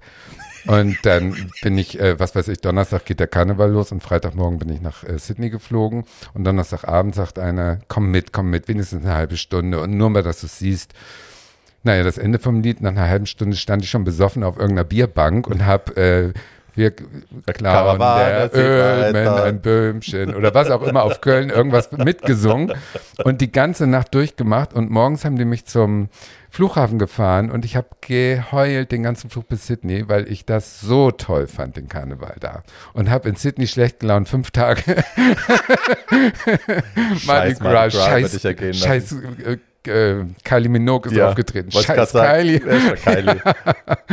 Und äh, bin dann schnell wieder nach, und seitdem habe ich keinen Karneval verpasst. Also ich bin immer im Februar in Köln. Bis heute. Wirklich, seitdem. Ja, Wahnsinn. also ja, Corona war jetzt ganz schwer Ja, für ja. mich ohne Karneval. Und ähm, Ich habe das aber lustigerweise auch, ich habe es gehasst. Ich habe ja auch in Köln gewohnt. Und ich habe es, als ich da war, genau das Gleiche, was du gesagt hast. Von oben herab und so, diese, Ja. prim, dieses primitive Pack und so, das ist ja widerlich. Gott sei Dank kann ich hier Geld verdienen, weil ansonsten würde ich es alles hassen. Und ich habe da sehr gut Geld verdient während des Karnevals an der Bar. Ja, ja. Und ähm, bin dann äh, die, also war dann, bin dann ja aus Köln weg und fand das auch alles nicht erstrebenswert. Also Köln ist für mich nach wie vor nicht erstrebenswert. Aber ich habe in den letzten Jahren, lustigerweise gerade auch in der Corona-Zeit, eine Sehnsucht entwickelt nach dem Kölner Karneval, weil äh, diese Art von unbedarftem Zusammensein und dieses, äh, ist doch lustig, wir machen hier ein bisschen, das haben die Kölner drauf. ja, und, Und- irgendwie, obwohl das gegen alles spricht, was ich gut finde. Ja, aber mich hat's entspannt. I like also, it, Ich finde dieses lockere, dieses freundlich, lockere, oberflächliche, das habe ich auch in Amerika geliebt Mhm. immer. Das ist, das kam mir entgegen, weil mich das so mir das leicht gemacht hat, äh, auch Kontakte zu knüpfen. Ich war Aus nie, ja Schale genau, ich war nie sozusagen der, der, der leichte Kommunikator. Beruflich schon. Mhm. Ich konnte jeden Star knacken und habe immer die Geschichten rausgekriegt, die kein anderer rausgekriegt hat. Also, was weiß ich, Harpe Kerkelings komisches Buch wäre nie erschienen über diesen Wanderweg, hätte Mhm. ich nicht äh, so lange gebohrt, bis der mit der Geschichte mal rauskam, endlich. Tatsächlich. Ja, solche Sachen habe ich leider nie finanziell von profitiert, aber ich weiß, dass ich es sozusagen rausgeholt habe. Ja. Und äh, aber im Privaten konnte ich das nie so. Hm. Und äh, diese Kölner Mentalität, die hat mich äh, mitgenommen auf der Welle Mhm. und ich äh, bin happy. Also ich finde die äh, immer noch gut. Aber ich würde da nicht mehr lang wohnen wollen, weil Nee. äh, nach Berlin ist schwierig. Ja. Aber in den Jahren war das ganz toll. Und das war natürlich die, die große weite Welt. Wenn vorher bei Spiegel TV war es ja ähm, ein bisschen weite Welt, aber viel auch traurige Sachen. Also Viel wir haben Gosse natürlich halt auch, auch, ja, genau, wir haben natürlich auch irgendwelche Prostituierte, Hm.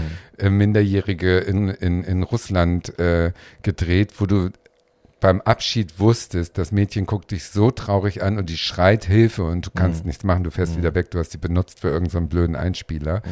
Das war schon traurig und äh, das wurde mir auch, äh, das war mir natürlich auch bewusst, dass das eine Benutzung war und dass das geschändete Menschen sind. Und deswegen Mhm. glaube ich bis heute, dass Sexarbeiter haben alle einen an der Waffel mit ihrer persönlichen Sexualität, glaube ich, weil das ist, äh, wenn du Business und Spaß vermischt. Also ich bin, glaube ich, der Einzige in meinem Alter, der noch nie einen Stricher gekauft hat und das auch hoffentlich nie muss, weil ich nicht glaube, dass das Genuss ist, wenn du damit Geld verdienst. Aber da hast du auch andere Erfahrungen. Du weißt ja, dass es andere gibt, die das Also, auch ja. Spaß macht, aber Ja. ich habe die nicht getroffen. Ja. Also ich glaube, es ist halt ein riesengroßer Unterschied, ob du die Freiheit hast, dich entscheiden zu können, ob du das machen willst, Ja, weil es dir Spaß macht auch. und weil du die Regeln selber bestimmen kannst oder ob du halt keine anderen Optionen Ja. hast. Ich meine, dann ist es ja völlig klar. Ja, naja, auf jeden Fall, dann kam Boulevard Bio und das war natürlich auch ein goldener Käfig. Mhm. Da wurdest du mit Geld zugeschissen und du hattest eine eigene Limo-Firma, die nur für dich da war. Ach, diese, und du ja, bist ich, oh Gott, die- ich kenne die sogar noch. Am Lang. Ja, ja, ja. Und du bist um die Welt geflogen, weil du alle Stars zu Hause besucht hast. Das war Vorgabe. Die mussten zu Hause dich empfangen und in einem privaten Setting das Vorgespräch machen. Und dadurch dachtest du auch immer, du bist sofort mit dem befreundet, weil Mhm. dieses Vorgespräch so gut war. Und äh, man fühlte sich sehr erhaben, also da ja nie Absagen kam. Boulevard Bio war Mhm. damals so hot, Das dass Zugpferd, jeder ne? zugesagt hat und sie sich geschlagen haben darum, äh, auftreten zu dürfen. Und äh, ich weiß noch, dass meine Kollegin, die heute bei einer deutlich schlechteren Sendung arbeitet, die hat alle ähm, anderen Journalisten immer Medienproletariat genannt. Alle, aber FAZ und alle, alle waren Medienproletariat gegen uns. Und äh, da bist du schon sehr hochnäsig manchmal geworden. Und es war aber auch von Biolek natürlich toll geleitet. Der war ja früher selber Redakteur, der wusste also journalistisch Bescheid und der hat das, ähm, der hat das so delegiert, dass er sozusagen immer am besten bei wegkam, logischerweise als oberster Chef. Und der hat aber auch so für so einen privaten Pseudorahmen, also wir waren nie befreundet und ich kenne den privat im Prinzip nicht, aber es war immer die Vorbereitung dienstags, war bei ihm zu Hause am Küchentisch, er hat gekocht, So. ich musste den Parmesan reiben, das war dann mein Job immer und so Sachen. Und es wurde immer im privaten Rahmen dann äh, nach der Sendung eingeladen in den alten Wartesaal. Das war so ein Restaurant da im Hauptbahnhof, das gehörte ihm zum Teil. Da hat er eine Tafel gehabt mit 50 Plätzen und die war auch jeden Dienstag dann voll. Und da konnte man ja, da, da saß man dann mit den Gästen und mit Gästen von Gästen und hat dann da die Nacht äh, auf Firmenkosten durchge, äh, äh, sau, äh, durchgefressen und durchgesoffen. Und sowas war einmalig in dieser Medienlandschaft. Das gab es in anderen Sendungen in dem Sinne nicht. Und ähm, wir fanden uns toll. Und ich fand es auch toll. Also ich habe mich auch nicht hinterfragt. Ich fand mich toll. Ich fand die Arbeit toll. Im Nachhinein war es ein goldener Käfig. Im Inwiefern war es ein. Käfig? Ähm, der Druck war immens. Du hattest zwei Teams, die jeweils die Sendung in 14 Tagen vorbereiten. Und da die Sendung so erfolgreich war, musste jede Folge einen Twist haben, der die Sendung davor übertrifft. Und das waren immer diese Mischungen der Gäste. Und äh, du hast nicht jede Woche oder alle 14 Tage so eine gute Mischung herbekommen. Also musstest du ein Thema wählen, was es dann noch rausreißt.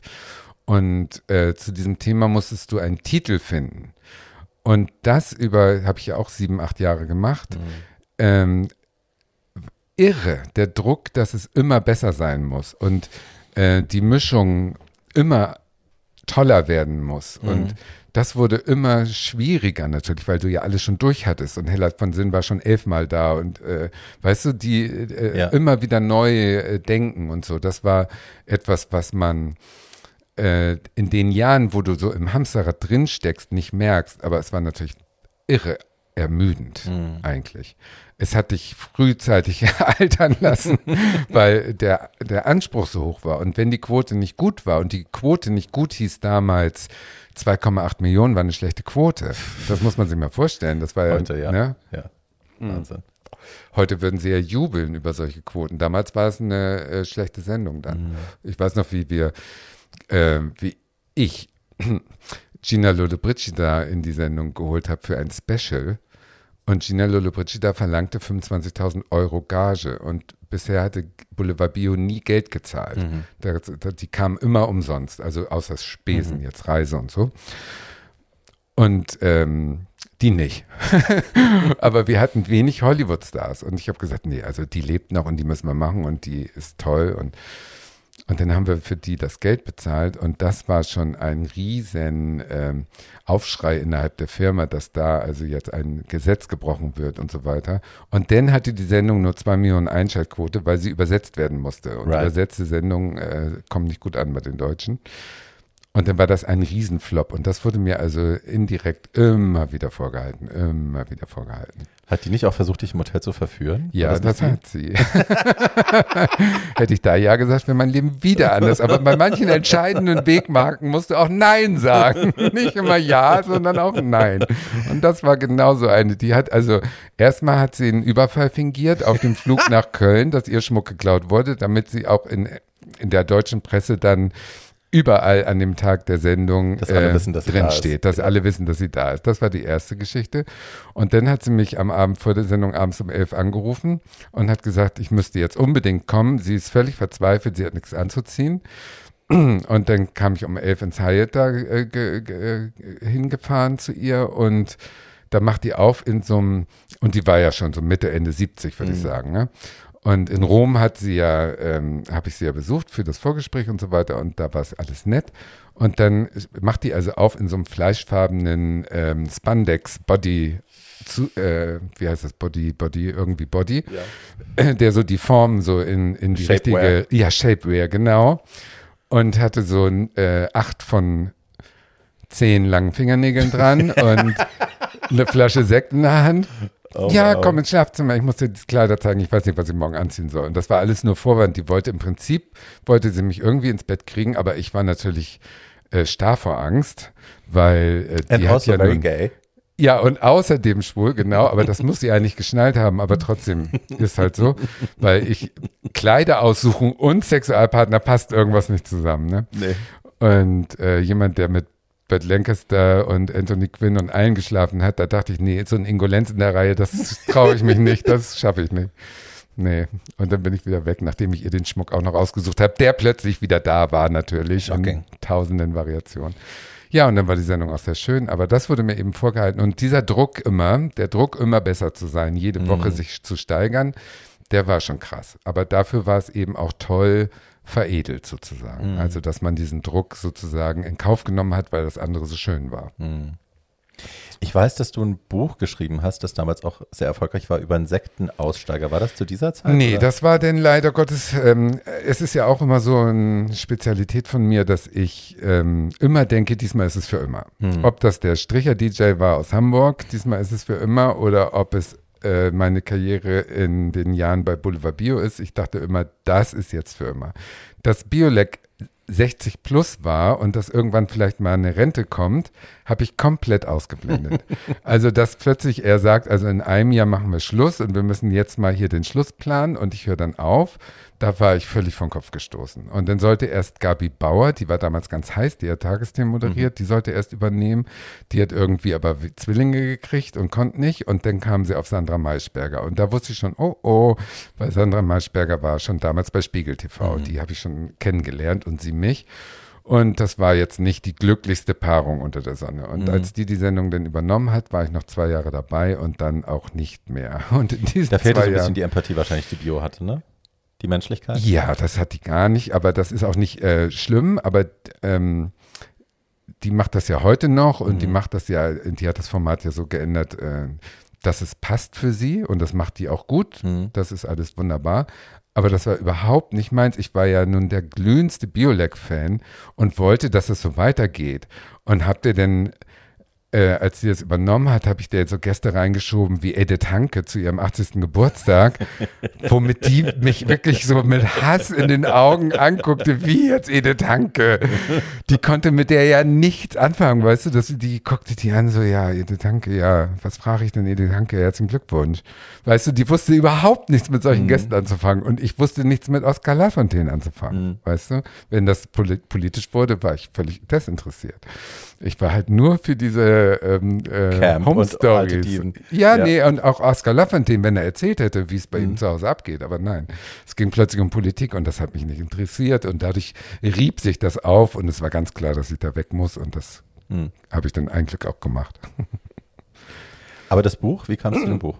Ach so, genau, ja, das war eben so ein, so ein, ein, damals gab es diese Colonia Dignitat in Chile, das war eine Sekte von einem deutschen äh, Pädophilen, der unter dem Deckmantel einer Sekte in Chile mit 50, 60 äh, Followern äh, in den 50er Jahren rübergemacht hat und da eine Parallelwelt, eine religiöse Gemeinschaft ge äh, gegründet hat.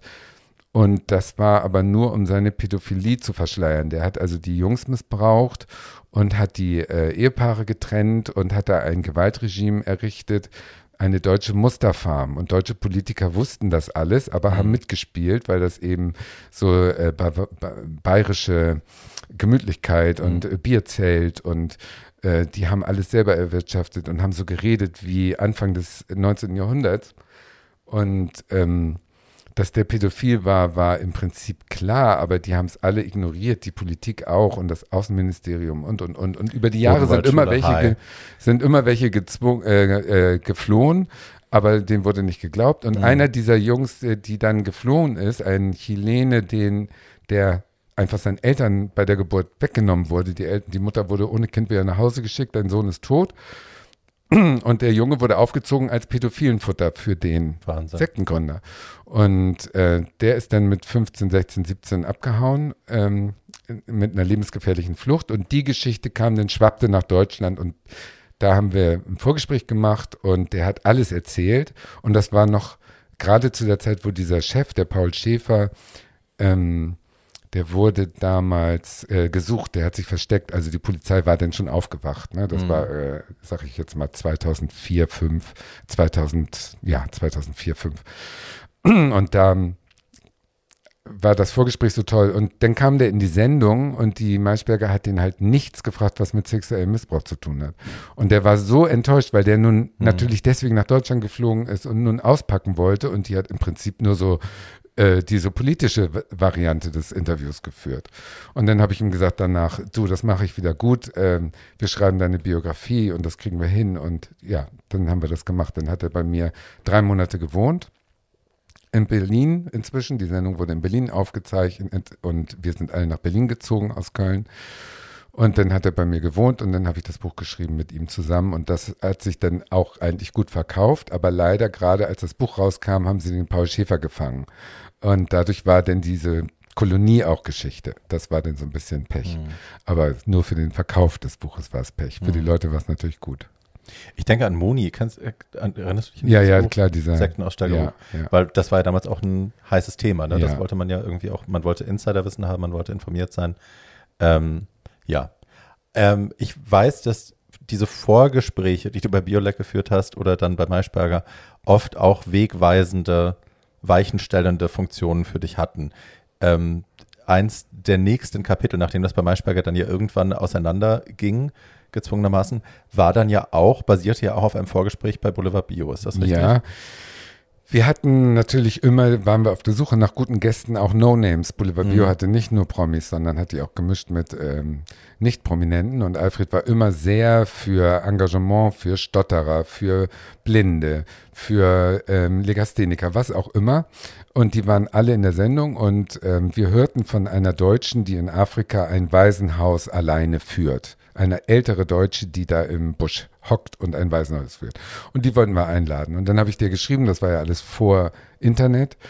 Und dann hat die, hab, hat, hat die, ach so, und wir haben gehört von ihr, das wäre eine Nonne. Also habe ich geschrieben, liebe Schwester Ursula. Und dann hat sie zurückgeschrieben, lieber Bruder Ingo. Und da dachte ich, okay, ist eine Nonne. Und ähm, so haben wir uns hin und her geschrieben. Aber nie hat gepasst, dass sie äh, in die Sendung kommen konnte, weil wenn sie da war, hatten wir nicht das richtige Thema, wenn mhm. sie in Deutschland war, um Spenden zu sammeln und wenn wir das richtige Thema hatten, war sie in Afrika. Und dann war ich raus bei Boulevard Bio, dann war ich raus bei Maischberger und habe, glaube ich, bei Sat 1 dann gearbeitet. Das weiß ich noch, du warst im Schnitt und du hast es gehasst. Ja, Sat 1 war halt der Abstieg. Also das war wirklich der, mhm. äh, der Abstieg. Da war ich plötzlich dann bei Talk der Woche mit Bettina Rust. Das war noch ganz gut, aber es hat nur zehn Folgen gehalten. Die wollten die neue Sabine Christiansen aus ihr machen und das wollte sie nicht. Und dann war ich plötzlich bei Sat 1 am Mittag und das war so ein, so ein Klatschmagazin. Ne? Das ja, war Horror. Ja und dann musstest du immer um drei Uhr nachts aufstehen für und so. Oh. Mhm. Naja, und dann äh, schrieb. Ich weiß noch wie heute, dass du mit, hast mich damals angerufen und hast gesagt, hier kennt keiner, ich, hab, ich sitze im Schnittraum und ich habe irgendwas gesagt, das ist ja wie, ich weiß gar nicht, was Les Taylor, was Tina Turner, was. Und alle drehen sich um so, wer? Ja, ich hat, kann hier nicht bleiben, die, ich kann hier nicht arbeiten. Das war so ein Abstieg. Es ging plötzlich um, ich habe Helena Fürst entdeckt. Wirklich? Zum Beispiel. Ja, wir brauchen jemanden vom Ordnungsamt in Frankfurt. Wir wollen Ordnungsamt begleiten mit der Kamera. Besorge ich mal jemanden. Und dann habe ich die Ordnungsämter in Frankfurt abtelefoniert, bis ich Helena Fürst am Telefon hatte. Und die hat den ersten Auftritt dadurch gekriegt bei Sat 1 am Mittag. Als Frau, die Autos aufschreibt oder was auch immer. Oder, oder Hartz IV Leute kontrolliert oder irgend so ein Dreck. Und sowas musste ich nachmachen. Und das nach Gina Lollobrigida war hart. Also das, das war echt ein Abstieg in meinen Augen. Und dann schrieb diese Schwester Ursula, ach, du hast ja bei Spiegel TV gearbeitet, ich mache ein neues Waisenhaus auf, komm doch vorbei und mach einen Film drüber. Und dann habe ich äh, mir sechs Wochen freigenommen, bin da runtergeflogen und am Flughafen war das eine alte Frau, aber keine Nonne und so. Und, naja, lange Rede, es war diese Ursula, die auch dachte, ich wäre ein Mönch, weil ich immer Bruder Ingo und äh, Schwester und so. Nein, waren wir beide nicht, waren Fehlinformationen. Und das war eine äh, aus dem Rheinland, eine, die von ihrer Kirche mal mit 1000 äh, Mark ähm, in die Schwestergemeinschaft nach Tansania entsandt wurde, mach mal was Gutes draus. Und daraus hat die ein riesen Ding aufgebaut. Also schon Waisenhaus. kirchengebunden? Kirchengebunden, ja, ja. Die hat da eine katholische Heimatgemeinde okay. gehabt und äh, äh, hat es geliebt und äh, war auch gerade frisch geschieden. Kinder waren groß und die wollte ihrem Mann zeigen, dass sie es alleine auch kann und so, so eine ganz taffe.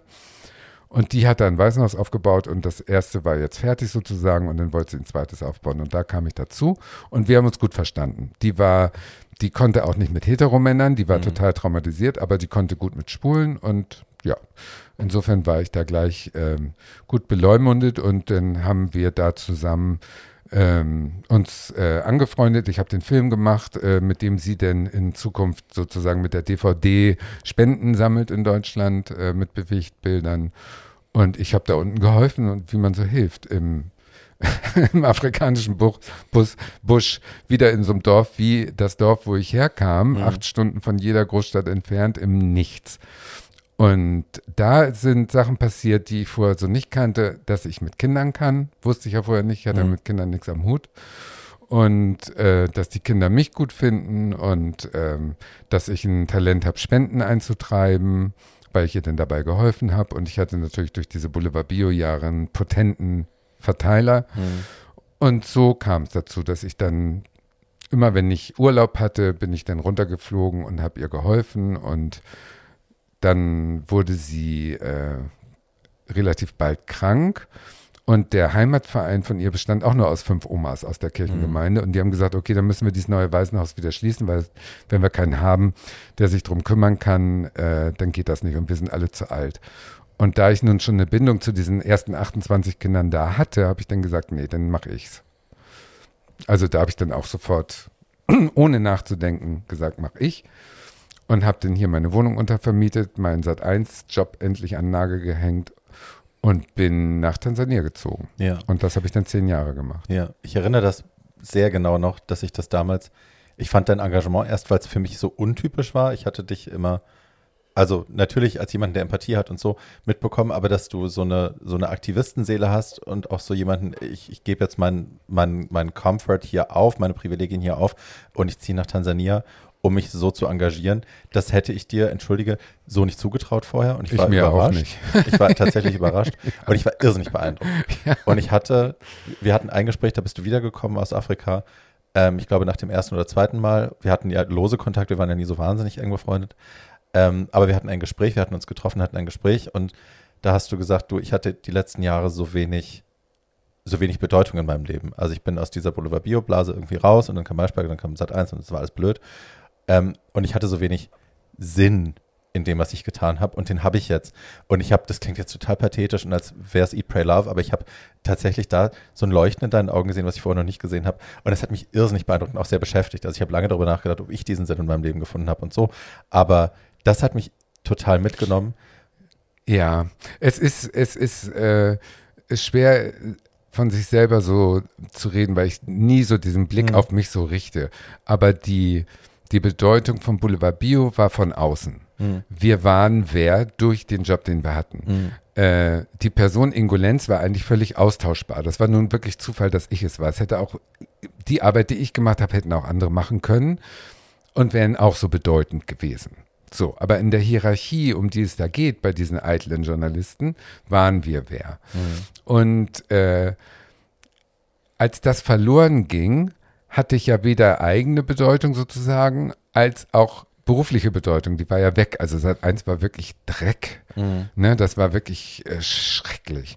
Und dann kommst du nach Afrika und hast natürlich dadurch, dass du ein weißer, halbwegs gebildeter äh, Westeuropäer bist, hast du so einen höheren Status schon aus aus äh, postkolonialen mhm. Gründen mhm. sozusagen, da hätte ich auch ein Idiot sein können und hätte eine Bedeutung gehabt. Also die Leute behandeln dich da ähm, mit sehr viel Vorschusslorbeeren, mhm. weil sie von dir erhoffen, dass du ihre Situation verbesserst. Mhm. Und das musst du natürlich begreifen, dass es da auch nicht um dich als Person geht, mhm. sondern nur als weißer Mann aus dem reichen mhm. Land. So, aber das hat nichts damit zu tun, wie die Kinder auf dich reagieren. Und das war die große, große Überraschung für mich, eben auch schon bei dem ersten Besuch bei der Ursula, dass die Kinder ähm, mich annehmen als Person Ingo. Mhm. Und da war ich kalt von überrascht, weil äh, die, klar, das sind traumatisierte Waisen aus schlimmen Lebensbedingungen, die klammern sich natürlich erstmal an jeden, der sie nicht vergewaltigt oder, oder, oder verhungern lässt. Aber die. Das klingt jetzt drastisch, ist aber tatsächlich ja, ist aber, ist, gewesen. Ist so, ja. ist, ist so. Da, da, dass ich nicht Abstand habe zu diesen Kindern, hätte ich nicht gedacht. Ich habe die eins zu eins äh, in mein Herz geschlossen. Das waren sofort meine Kinder, weißt du? Und äh, ich war verantwortlich dafür, dass die die nächsten 20 Jahre ein Leben haben, was so gut wie möglich sein muss. Das heißt, ihr habt dafür gesorgt, dass die Schulbildung bekommen, dass die vielleicht auch therapeutisch versorgt werden, wenn nötig. Alles. Alles. Ja. Also ich, mein Anspruch ist immer noch, also die haben aus Versehen leider die doofe Seite erlebt. Egal in welchem Land, hätte auch Mhm. Polen sein können. Dass nun die Ursula in Tansania gelandet ist, das war nun Zufall. Aber egal worum es geht, das Kind kann da nichts für und äh, mein Job muss es sein, dass das Kind so gut äh, aufgestellt wird, dass es so viele Chancen, wie es in dem Land möglich sind, kriegt. Das war der Job. Ja, ich will das kurz nochmal erläutern, weil ich nicht weiß, ob wir das vorhin genug erklärt haben, schon im Einstieg, äh, was dieses Kinderdorf angeht. Ähm, die waren alle Waisen, weil AIDS die komplette Gel Elterngeneration ausradiert hat. Ja, Da. Eltern, Eltern vor allen Dingen. Ja. Also das ist halt in Tansania äh, eins der ärmsten Länder. Mh, immer falsch regiert, äh, Demokratie nach außen, aber nach innen natürlich nicht. Und die Landbevölkerung vor allen Dingen total vergessen. Und äh, dieses Kinderdorf liegt acht Stunden äh, von Dar es Salaam, von der Hauptstadt entfernt im Landesinneren, in einer totalen, in einem toten Winkel, wo auch keine Entwicklungshilfeprojekte groß sind, weil die zentrieren sich natürlich alle da, wo es schön ist, wo es auch einen Yachtclub gibt und so weiter, weil die Entwicklungshelfer werden dick bezahlt, leben alle in gated Communities und fahren mit ihren äh, dicken Suffs äh, da durchs Land. SUVs. Ja. So. Und ähm, diese Autobahn, also im Prinzip fast eine Schnellstraße, aber es war die Autobahn ins Landesinnere nach, äh, zum Kongo. Also das heißt, äh, in einer endlosen Fuhre wird der Regenwald nach Dar es Salaam transportiert mit Lastwagen und ähm, alles durch dieses Dorf. Und dieses Dorf lebt eben von der Hand im Mund und von Prostitution an der Straße, weil diese Lastwagenfahrer alle drei Minuten aufhalten, anhalten und äh, vögeln wollen und äh, die Mädchen heißen Coca-Cola-Mädchen, weil für eine Coca-Cola gehen die mit. Das ist der Preis. Okay, wow. eine, eine, eine kleine Flasche Coca-Cola. Und dadurch ist AIDS da ein Flächenbrand. Und dadurch Mhm. sind die Eltern alle tot und die Omas sitzen plötzlich da mit zwölf Enkeln. So. Und in dieses Umfeld hat die dieses Waisenhaus gebaut. Und äh, die Kinder, die da kamen, waren äh, von Säugling bis ähm, vier, sag ich mal, am Anfang, waren wirklich viele kleine. Und dann musst du erstmal sortieren und musst erstmal sehen, stimmt die Geschichte und musst Wie traumatisiert sind die auch Wie schon? traumatisiert sind die? Das wird gar nicht gefragt. Also die, die schlimmsten Fälle nimmst du. Okay. Das war sozusagen. nee, nicht als Ausschlusskriterium, aber wer braucht was? So, Ja, das kommt ja mit der Zeit. Also Okay. du hast halt Kinder, die, äh, wir hatten einen Jungen, der hat vier Jahre nicht gesprochen. Mhm. Und irgendwann merkst du aber, dass, also ich mit meiner ganzen Empathie und Liebe geben und ich war ja da sozusagen einer der, ich wurde dann Direktor dieses Projektes, als die Ursula gestorben ist und habe dafür gesorgt, dass hier die Gelder fließen, damit das ausgebaut werden kann mit allem. Aber dann merkst du eben auch, dass die Schule ähm, scheiße ist und dass die alle in Privatschulen müssen eigentlich. Die kosten dann Geld, das muss auch alles finanziert sein. Und das war dann mein Anspruch. Und äh, du merkst, dass die, wenn die spätestens, wenn sie in die Pubertät kommen, kommen die ganzen seelischen Abgründe und Traumata wieder vor. Und dann hilft mir mein ähm, liebesvolles Wesen nicht. Dann musste ich also dafür sorgen, dass Kinderpsychologen irgendwie aufmerksam werden, die aus Deutschland denn hinfahren und alle Kinder therapieren. Das haben wir auch geschafft.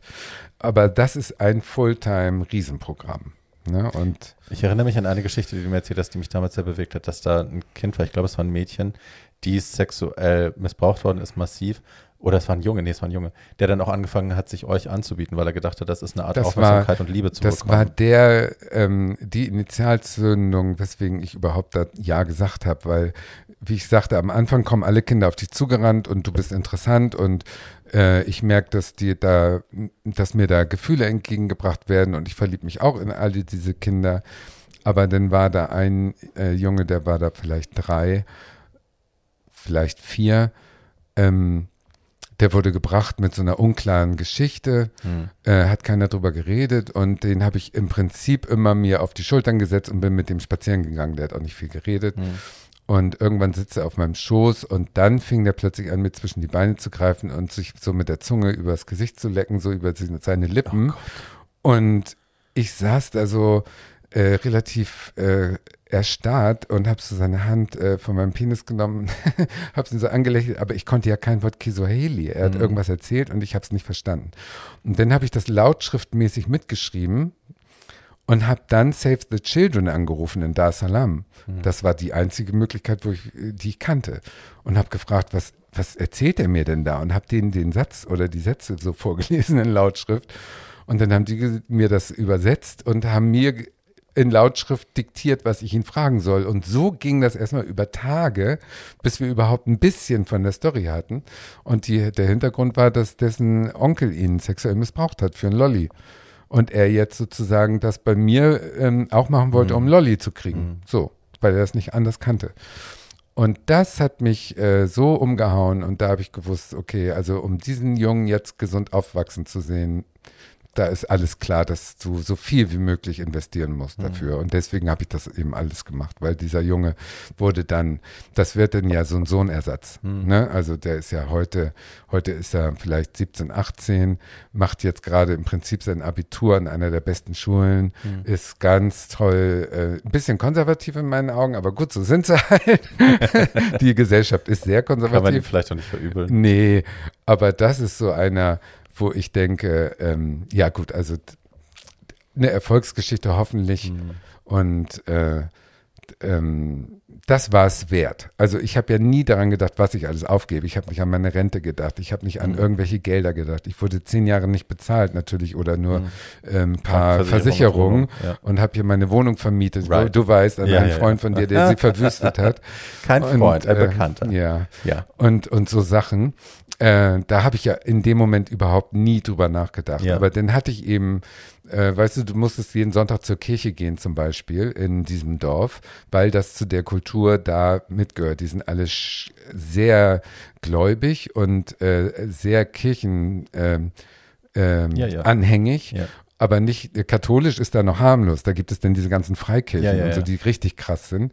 Und äh, wir sind in die katholische Kirche immer gegangen und dann war da so ein, äh, erscheint da so ein Junge, der sich nicht reintraut. Der bestand nur aus Haut und Knochen und äh, Krätze und Pilzen und war völlig, die Haut war, hing in Fetzen. Und den sah ich und habe die anderen, unsere Kinder gefragt, wer ist der? Der, der, hol den mal, den, ne, mit dem muss ich jetzt reden. Und der ist immer abgehauen, wie so ein wildes Tier. Also der mhm. hat überhaupt nicht, und die so, nee, der ist, der ist Kuhhirte, den kennen wir nicht, der geht auch nicht zur Schule. Und bei sowas werde ich denn ja, da werde ich ja zickig. Also da werde ich ja dann hartnäckig. Und ich so, nee, der soll nicht weglaufen, den will ich jetzt, ich will jetzt ja. wissen, warum ist der so, wie er ist. Und dann hat es wirklich so ein paar Wochen gedauert, bis der endlich sich in die Ecke treiben ließ von mir und irgendeinem Kind und das Kind hat dann übersetzt.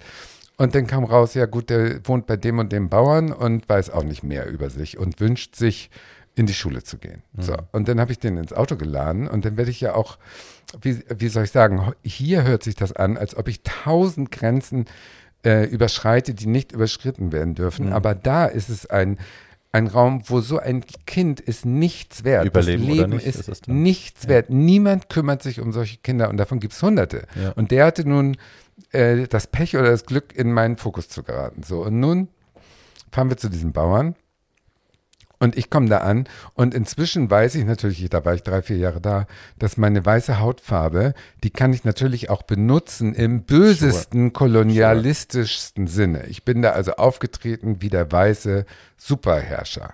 Hm. Bin zu diesem Bauern und habe gesagt, kannst du mir ganz kurz erklären, warum das Kind aussieht, wie es aussieht? Und der war so eingeschüchtert natürlich. Der so, ja, den habe ich gekauft. Nicht so wie, den hast du gekauft. Ja, das ist mein Kuhhirte, den habe ich gekauft. Die Eltern haben den mir verkauft. Ich so, äh, die Eltern haben, ich war, ich wusste nicht, dass mhm. es das gibt. Und die Wahrheit war tatsächlich, dass der verkauft wurde von seinen Eltern und seitdem da im Stall lebt und die Kühe hütet. Dafür wurde der verkauft. Und der war vielleicht sieben. Ne? Und dann habe ich gesagt, ja gut, also da wurde ich ja richtig sauer. Und dann, wie viel, wie viel haben die denn bezahlt oder wie viel hast du denn dafür bezahlt? Und dann sagt er, ja, was weiß ich, so und so viel, aber warum fragst du das? Willst du ihn mir abkaufen? Und ich so, ja, natürlich will ich ihn dir abkaufen. Also da habe ich gar nicht mhm. nachgedacht. Und dann äh, sag ich, wie viel willst du denn haben? Und er so, ja, weiß ich nicht, was hast du denn? Und ich schleuder so mein Portemonnaie raus und da waren so 120 Euro drin und knallt ihm das auf den Tisch und sagt, das ist mehr, als du im Jahr verdienst. Nimm das Geld. Und er so, ja, für das Geld kannst du auch noch den haben, der hinten noch im Schuppen liegt.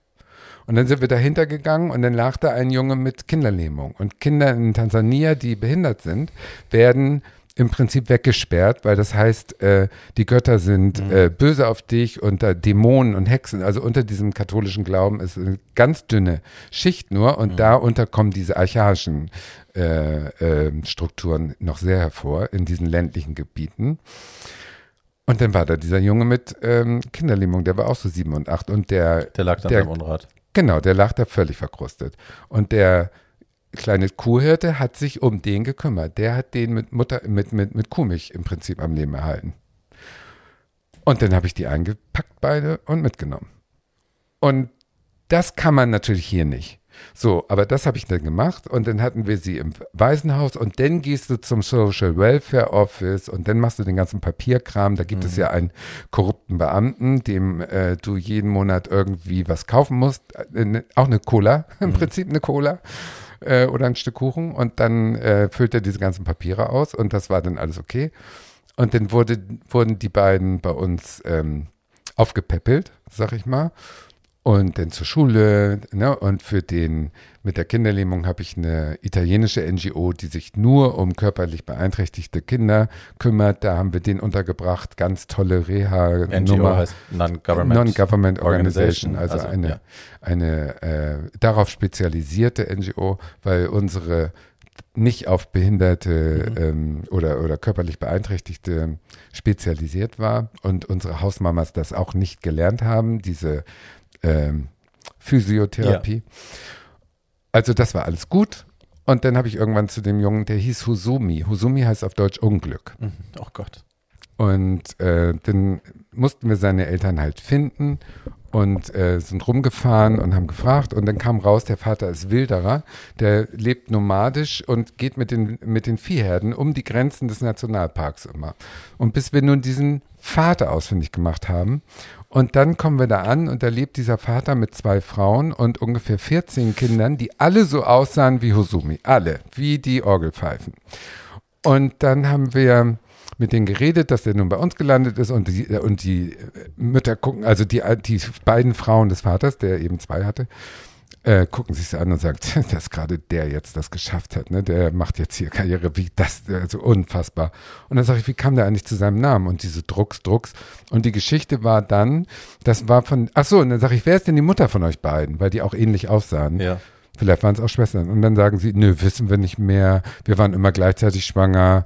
Keine Ahnung. Ich sage, aha, ist ja komisch, dass ihr es nicht mehr wisst. Und wieso habt ihr denn gerade den von euren 14 Kindern verkauft und nicht irgendein anderes? Ja, pff, Zufall. Und ich so, hä? Und warum heißt der denn Unglück? Ja, wissen wir auch nicht mehr. Komischer Name. und ich so, nee, das stimmt doch alles nicht. Und dann kam raus, es war eine Zwillingsgeburt von der einen Frau wo der Zwillingsbruder bei der Geburt gestorben ist. Und in Tansania ist es so, dass du dann dem Überlebenden die Schuld daran gibst. Der Überlebende ist schuld, dass das Geschwisterkind gestorben ist. Alles klar. Und deswegen war der in der Familie der, Ausgeschoben, äh, der Ausgestoßene und deswegen haben die den sofort, sobald es ging, losgeworden. Wahnsinn. Stell dir das mal vor. Und um, ja, und dann wurde natürlich aus dem Husumi, der sich sofort einen neuen Namen gewünscht hat und äh, mhm. äh, auch natürlich äh, dadurch, dass er spät zu uns gekommen ist, nie schulisch das aufholen konnte, aber immerhin ganz solide jetzt äh, die Schule beendet so langsam, also die, die Mittelschule, äh, mittlere Reife. Ähm, dann kommt jetzt noch als Krönung, dass jetzt gerade er ganz traurig ist, weil sein Vater seine Mutter ermordet hat. Oh Warum weiß keiner, aber die Mutter ist ermordet vom Vater und der Vater ist auf der Flucht. Und so eine Geschichten. Und äh, wie willst du diese Traumatisierung, die immer wieder neu und immer nochmal neu und so, wie willst du das äh, alles hinkriegen? Also das ist wirklich, naja, und dass du da eine Bindung, äh, also dass ich mich diesem, ach so, der hat sich dann auch noch geoutet oh. mit 14, das kam auch noch dazu. Dass er plötzlich Ärger kriegte, weil er ein Mädchen ins Kornfeld gejagt hätte, ins Maisfeld. um sich an ihr zu vergehen. So kamen die Hausmütter zu mir und ich so, hm, passt gar nicht zu ihm. Und dann habe ich ihn gefragt, was äh, hast du denn da gemacht? Wieso hast du die denn ins Kornfeld äh, oder ins Maisfeld gejagt, um dich an dir zu vergehen? Nein, gar nicht und so weiter. Er wollte im Prinzip weglaufen, weil, und dann kam raus, dass er glaubt, dass er schwul ist. Und sowas mir zu sagen, das ist eben da so ein Tabu. Also Homosexualität bedeutet 35 Jahre Knast und Ausschluss aus der Gesellschaft komplett. Und äh, das ist alles äh, die Bindung ist äh, auch jetzt, dass ich nicht mehr da bin. Wir kommunizieren natürlich heutzutage über WhatsApp und über Facebook. Das ist halt mein Kind mhm. und wird es immer bleiben. Und das ist der, das ist der Stoff, der mich da gehalten hat, solange äh, das wäre heute wahrscheinlich noch so, wenn es nicht mhm. anders geändert hätte. Jetzt sind wir beim Thema, wie es geendet ist, und du hast gerade auch schon das Thema Strafbarkeit von Homosexualität äh, angesprochen. Du bist dann da ja ausgestiegen worden, muss man ja eigentlich sagen, ne? Ja. Also die, die Homosexualität habe ich natürlich vor den äh, deutschen Kirchenmäusen da aus dem Niederrheinischen, vor der Ursula, vor allen Besuchern und so weiter. Die wussten immer, dass ich schwul bin. Das war ja im Prinzip Voraussetzung, dass ich den Job überhaupt kriege bei der Ursula, weil die, right. ja, äh, aber das Ausleben da, das homosexuelle Ausleben homosexuelle Ausleben da war nicht möglich. Das ist halt mhm. halt da total tabu. Aber das fiel mir auch nicht schwer, weil ich bin alle sechs Monate nach Deutschland für ein paar Monate, um Spenden zu sammeln. Und da habe ich äh, keine sexuellen Anreize gehabt. Und da lebst du dann wie so ein Pastor. Also da hast du halt keinen Sex in der Zeit. Mhm. Und das ist dann auch nicht schwer. Und ähm, dann kam aber in diesem Dorf an dieser Straße kam raus, dass, oder beziehungsweise in unserem Kinderdorf plötzlich fingen die Jungs an, kleinere Jungs nachts irgendwie in ihr Bett zu ziehen. Und dann wurde das zu einem Riesenskandal, dass wir also Jungs haben, die da Verbrechen an anderen Kindern ver und ich so, hä, wie kommen die denn jetzt darauf? Und da muss es ja irgendeinen Grund für geben. Und dann kam raus, dass in dem Dorf ein Friseur, dummerweise, ähm, Pornos zeigt zu den Dorfkindern mhm. und mit denen irgendwie Sex zu haben. Mhm. So. Und das haben unsere Kinder sozusagen mitgemacht, wohl ein, zwei Abende und haben das dann nachts natürlich diese Erfahrung ins Kinderdorf getragen. Können sie ja, äh, ist ja mhm. logisch. Hätte ich ja mhm. nicht anders mich verhalten als Kind.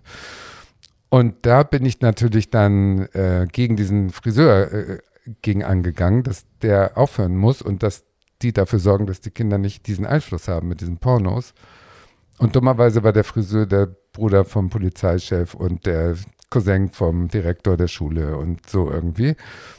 Und da habe ich an was gerührt, was sozusagen diese Dorf, internen Dorfhierarchien beeinflusst.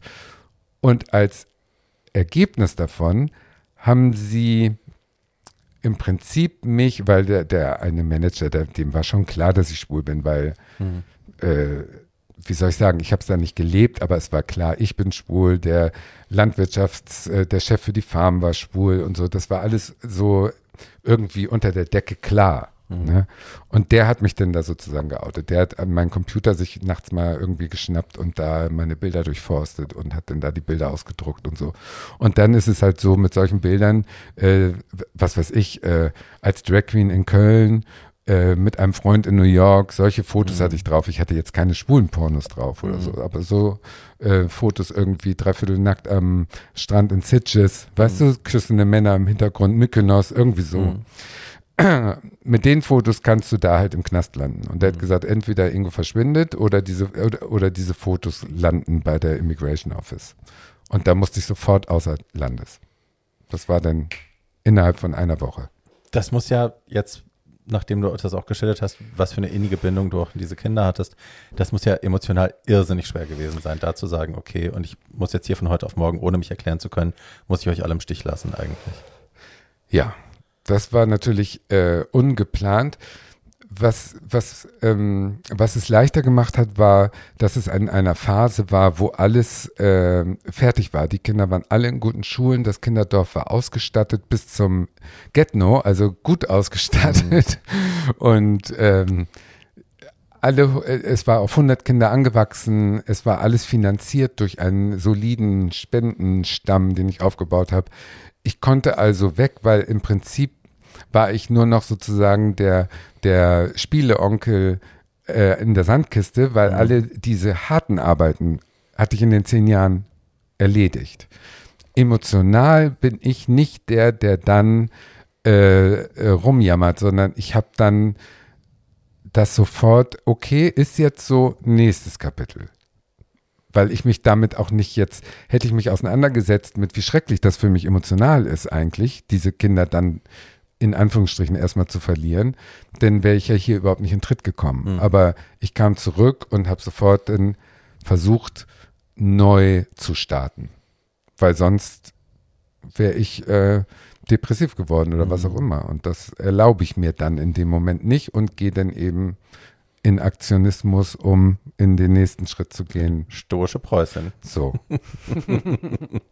Aber du hast dann ja auch hier in Deutschland wieder zurück ähm, relativ schnell dann auch den Weg gefunden, das, was du da gelernt hast, auch über dich, also die Tatsache, dass du mit Kindern gut kannst, dass dir das wichtig ist, äh, früh schon den Lebensweg zu verändern, wenn du kannst, ähm, das hast du ja dann auch hier umgesetzt und hast dich entschlossen, Erzieher zu werden. Ja, ein Glück äh, habe ich dann in, in Tansania gemerkt, dass ich noch eine andere Seite habe, die nicht nur mit Fernsehen Mhm. zu tun hat. Und in den zehn Jahren hat sich die Medienlandschaft so zum Negativen gewandelt. Ich wollte nicht äh, irgendwelche Reality-Stars-Dreck äh, machen und wusste ganz klar, ich muss mit äh, Jugendlichen und Kindern. Und als ich wiederkam, 2016 war Flüchtlingswelle. Mhm. Also bin ich gleich angedockt in so einem Flüchtlingsverein und habe mich um das tägliche Leben von den Flüchtlingen gekümmert. Aber das ist auch in Wellen, äh, geht diese Arbeit. Zuerst musst du dafür sorgen, dass die alle irgendwie ein Dach über dem Kopf haben und eine Wohnung und so praktische Sachen, Ausbildungsjob. Und danach bist du nur noch plötzlich, nach zwei Jahren war ich nur noch ähm, im Verwaltungsgericht und in der Ausländerbehörde und saß da rum und musste mich mit äh, schlecht gelaunten Berliner Beamten äh, auseinandersetzen. Und dann wollte ich aber wieder mit, ähm, mit Jugendlichen oder Kindern zusammenarbeiten. Und so bin ich dann zu einer Schule gekommen und habe dann gedacht, ja gut, äh, dafür brauchst du eine Ausbildung, weil ich hatte ja keinen Uni-Abschluss. Da sind Mhm. wir wieder bei meiner Mutter, die sagte, du wirst es irgendwann mal bereuen, dass du die Uni nicht abschließt. Ja, weil dann musste ich leider drei Jahre noch eine Erzieherausbildung machen für den obligatorischen Abschluss. Ähm, hätte ich einen Uni-Abschluss gehabt, hätte ich Quereinsteiger-Lehrer gemacht. Mhm. Das geht in Berlin aber nicht ohne diesen Abschluss. Und dann habe ich halt diese äh, Ausbildung parallel gemacht. Also es war so zwei Tage Ausbildung, drei Tage Arbeiten und bin super happy da mit, äh, mit der Klasse, die ich jetzt habe. Und das ist super, also perfekt. Ich muss nicht mehr das verdienen, was ich bei Boulevard Bio verdient habe, logischerweise, und was ich in zehn Jahren Afrika alles natürlich dann ausgegeben Mhm. habe. Äh, aber die, die Zufriedenheit ist zehnmal größer, als wenn ich jetzt irgendwie so einen Dreck im Fernsehen mache. Mhm. Ja. Das ist so, ja, ich weiß, das ist überhaupt nicht dein Thema. Pathos ist überhaupt nicht deins und so. Rührseligkeit auch nicht, aber ich kann mir nicht helfen und ich bin sicher, den Zuschauern, äh, Zuhörern zu Hause geht es nicht anders, ähm, da doch sehr ergriffen zu sein, auch von dieser Lebensgeschichte und von den Entscheidungen, die du gefällt hast. Ich habe halt das Glück, dass ich immer der Meinung bin, A, ich kann alles. Hm. Das ist mein größter Aretha Plan. Franklin. Ja, Aretha Franklin und ich sind Schwestern im Geiste. Ich bin der Meinung, ich kann im Prinzip alles und ich traue mir alles zu, sagen wir so. Ich Mhm. traue mir erstmal alles zu. Ob ich es kann oder nicht, ist natürlich was ganz anderes. Ich werde ja auch Produktionsleiter, ohne eine Ahnung Mhm. davon zu haben. Ähm, und das Zweite ist, jetzt habe ich gerade den Faden verloren, dass ich ähm, immer in dem Moment sozusagen äh, lebe. Also ich bin jetzt nicht, ähm, ich denke nicht an die Konsequenzen, die das hat. Hm. Äh, jetzt als Erzieher bin ich, Erzieher ist ja schon ein doofes Wort, also ich bin Co-Klassenleitung oder wie man es Mhm. nennen soll äh, und begleite kleine Kinder in ihr Leben in der Schule. Und äh, das ist auch wieder was, was ich denke, das kann ich mein Leben lang mit diesen Kindern machen, weil es eben so schön ist, die wachsen zu sehen. Ähm, dass ich dabei jetzt nicht die, äh, so viel Geld verdiene, klar ist doof, aber ist nicht so schlimm, weil die Arbeit eben Mhm. Freude macht. Ist es in fünf Jahren noch so? Wer weiß. Mhm. Ne? Und ach so, jetzt weiß ich es wieder. Ich habe halt meine Generation, ich habe die Freiheit, mir meine Biografie so zu gestalten, wie ich will. Ich habe jetzt drei völlig verschiedene Jobs gemacht bisher in Mhm. meinem Leben. Mein Vater war sein Leben lang in derselben Firma angestellt. Für den ist es völlig äh, ein, ein, ein, ein, ein Lebenslauf, der sehr uneben scheint. Für mich überhaupt nicht. Also ich mache einfach das, was ich dann will. Mhm. Und deswegen habe ich die totale Freiheit auch im Privatleben. Ich kann machen, was ich will. Ne? Will ich morgen als Drag Queen rumlaufen, laufe ich morgen als Drag Queen rum. Das ist alles überhaupt kein Problem, weil es, ich kann es ja selber entscheiden. Ich bin ja Herr meines Lebens. Mhm. Und das ist das Gute, dass man in einer Zeit lebt und in einem Land lebt, was einem die Freiheit gibt, sich selber so zu erfinden, wie man es gerade möchte. Und das tue ich. Mhm. Und das kann ich auch nur jedem raten. Also ich würde mich nie von irgendwelchen Zwängen ähm, beeinflussen lassen und mich in irgendwelchen Situationen wiederfinden, die ich eigentlich nicht will. Immer wenn ich irgendwann gegangen bin, äh, dann war das, weil ich es wollte. Mhm. Außer jetzt vielleicht in Afrika, da war Ja. das jetzt nicht so freiwillig. Aber gut, das Leben hat so entschieden und dann mache ich halt den nächsten Schritt. Stichpunkt Kinder in Deutschland erziehen oder ihren Weg begleiten. Wie ist denn deine Hoffnung für die neue Generation, für die nächste Generation, die du heranwachsen siehst? Also erstmal ist meine Arbeit genau dieselbe in Afrika, bloß dass die Kinder nicht arm und traumatisiert sind, sondern oder nicht arm und vernachlässigt sind, sondern sie sind reich und vernachlässigt. Aber die Probleme sind im Prinzip dasselbe in Grün. Mhm. Ne? Insofern unterscheidet sich meine Arbeit eigentlich gar nicht so sehr, um die Kinder aufzubauen. Obwohl sie hier Eltern haben, was es eigentlich noch ein bisschen trauriger macht, weil die, äh, ja, nicht immer die Besten. Mhm. Äh, ich bin ja auch ein Verfechter vom Elternführerschein, aber gut, das ist ein anderes Thema, was mich jetzt wieder alle Sympathien kostet. aber man wundert sich manchmal. Ja. Gut, okay. Ähm, was war die Frage? Hoffnung für die neue Generation. Hast du ein Gefühl, wo das hingeht? Wird das gut? Wird das schlimmer, besser als bei uns? Naja, die machen heutzutage, also die älteren Schüler vor allen Dingen, die machen im Prinzip sehr nach dem Lustprinzip und die sind nicht mehr so, die haben nicht mehr so ein Arbeitsethos, ähm, wenn man das so sagen kann, wie ich es vielleicht habe, dass ich immer denke, okay, ich will auch gut sein in dem, was ich mache. Ich habe so einen Mhm. Ehrgeiz, dass ich dann auch gut sein will. Und deswegen setze ich mich auch hin und, und lerne für so eine blöde Erzieherausbildung. Mhm. Äh, das haben denn andere, die viel, natürlich viel jünger waren in der Ausbildungsklasse als ich, nicht so gesehen. Die haben sich ausgerechnet, wie viele Tage kann ich maximal fehlen, um trotzdem noch den Abschluss zu haben. Und so eine Entwicklung ist ein bisschen schwierig, finde ich, weil der eigene Anspruch sollte schon da sein. Und wenn alle nur Influencer werden wollen, ja, das ist jetzt auch Mhm. nicht so das Wahre, Mhm. glaube ich. Man muss schon irgendwie Aufgaben sich suchen, die einen Tick größer sind als man selber, damit man so ein bisschen gefordert ist. Voll. Also das ist äh, so eine Herausforderung, da sollte man keine Angst vor haben. Und ich glaube, viele haben Angst. Die haben einfach nicht gelernt, sozusagen ähm, sich was zuzutrauen. Äh, die scheinen nach außen durch ihre Filterfotos auf Insta ganz toll zu sein und in Wirklichkeit sind das kleine unsichere Wesen. Und das ist eben schade, dass die Entwicklung so ähm, mehr wird, glaube ich, Mhm. bei den Jüngeren. Mhm.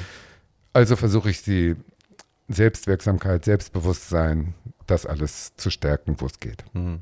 Also im Prinzip muss man loben, loben, loben und Empathie zeigen. Äh, Strafe bringt nichts, meiner Meinung nach. Ja. Und eine abschließende Frage noch, weil äh, wir über Biolek gesprochen haben. Biolek ist ja nun noch gerade gestorben. Ähm, ich war ein riesengroßer Fan. Ich bin eine, eine Foodie-Maus, äh, wie sie im Buche steht. Ein riesengroßer Fan von Dicky, hör auf mit dem Terror. Ein riesengroßer Fan von äh, Alfredissimo, von der Kochsendung von Alfred Ja. Biolek. Äh, jetzt haben sie mit äh, Herrn Böhmermann äh, Böhmi Brutzelt an den Start gebracht und das wird öffentlich gehandelt als der Nachfolger von Alfredissimo. Hast du eine Folge gesehen? Was denkst du dazu? Ja, ganz schlimmer Schund, ganz schreckliche, ähm, wie, wie heutzutage alles äh, so auf äh, Comedy-Format getrimmt ist sozusagen. Also bei Boulevard Bio ging es darum, eine private Atmosphäre mit Promis herzustellen. Mhm. Und das ging am besten durchs Kochen. Das Kochen war ja im Prinzip Nebensache. Das war zwar, er hat es ernst genommen, weil er wollte zum Schluss, dass ein Gericht innerhalb von 30 Minuten da irgendwie Mhm. im Teller ist. Aber es ging darum, äh, irgendwas Neues aus irgendeinem Gast herauszuholen. Und das ist bei diesen Selbstdarstellern, äh, Böhmi und wie sie alle heißen, nicht so. Die sind natürlich nur an sich interessiert und wie wirke ich in diesem Moment. Und wenn du mit so einer Arbeit, mit so einer Einstellung in, in so eine Sendung gehst, dann hast du schon die Biolek-Schule ganz äh, Mhm. äh, verkannt, Mhm. weil darum ging's Biolek nicht. Der war eitel ohne Ende. Mhm. Der hatte ja wirklich schreckliche Klamotten an, aber alles war in seinen Augen das Schönste. Also da war er Arissa Franklin.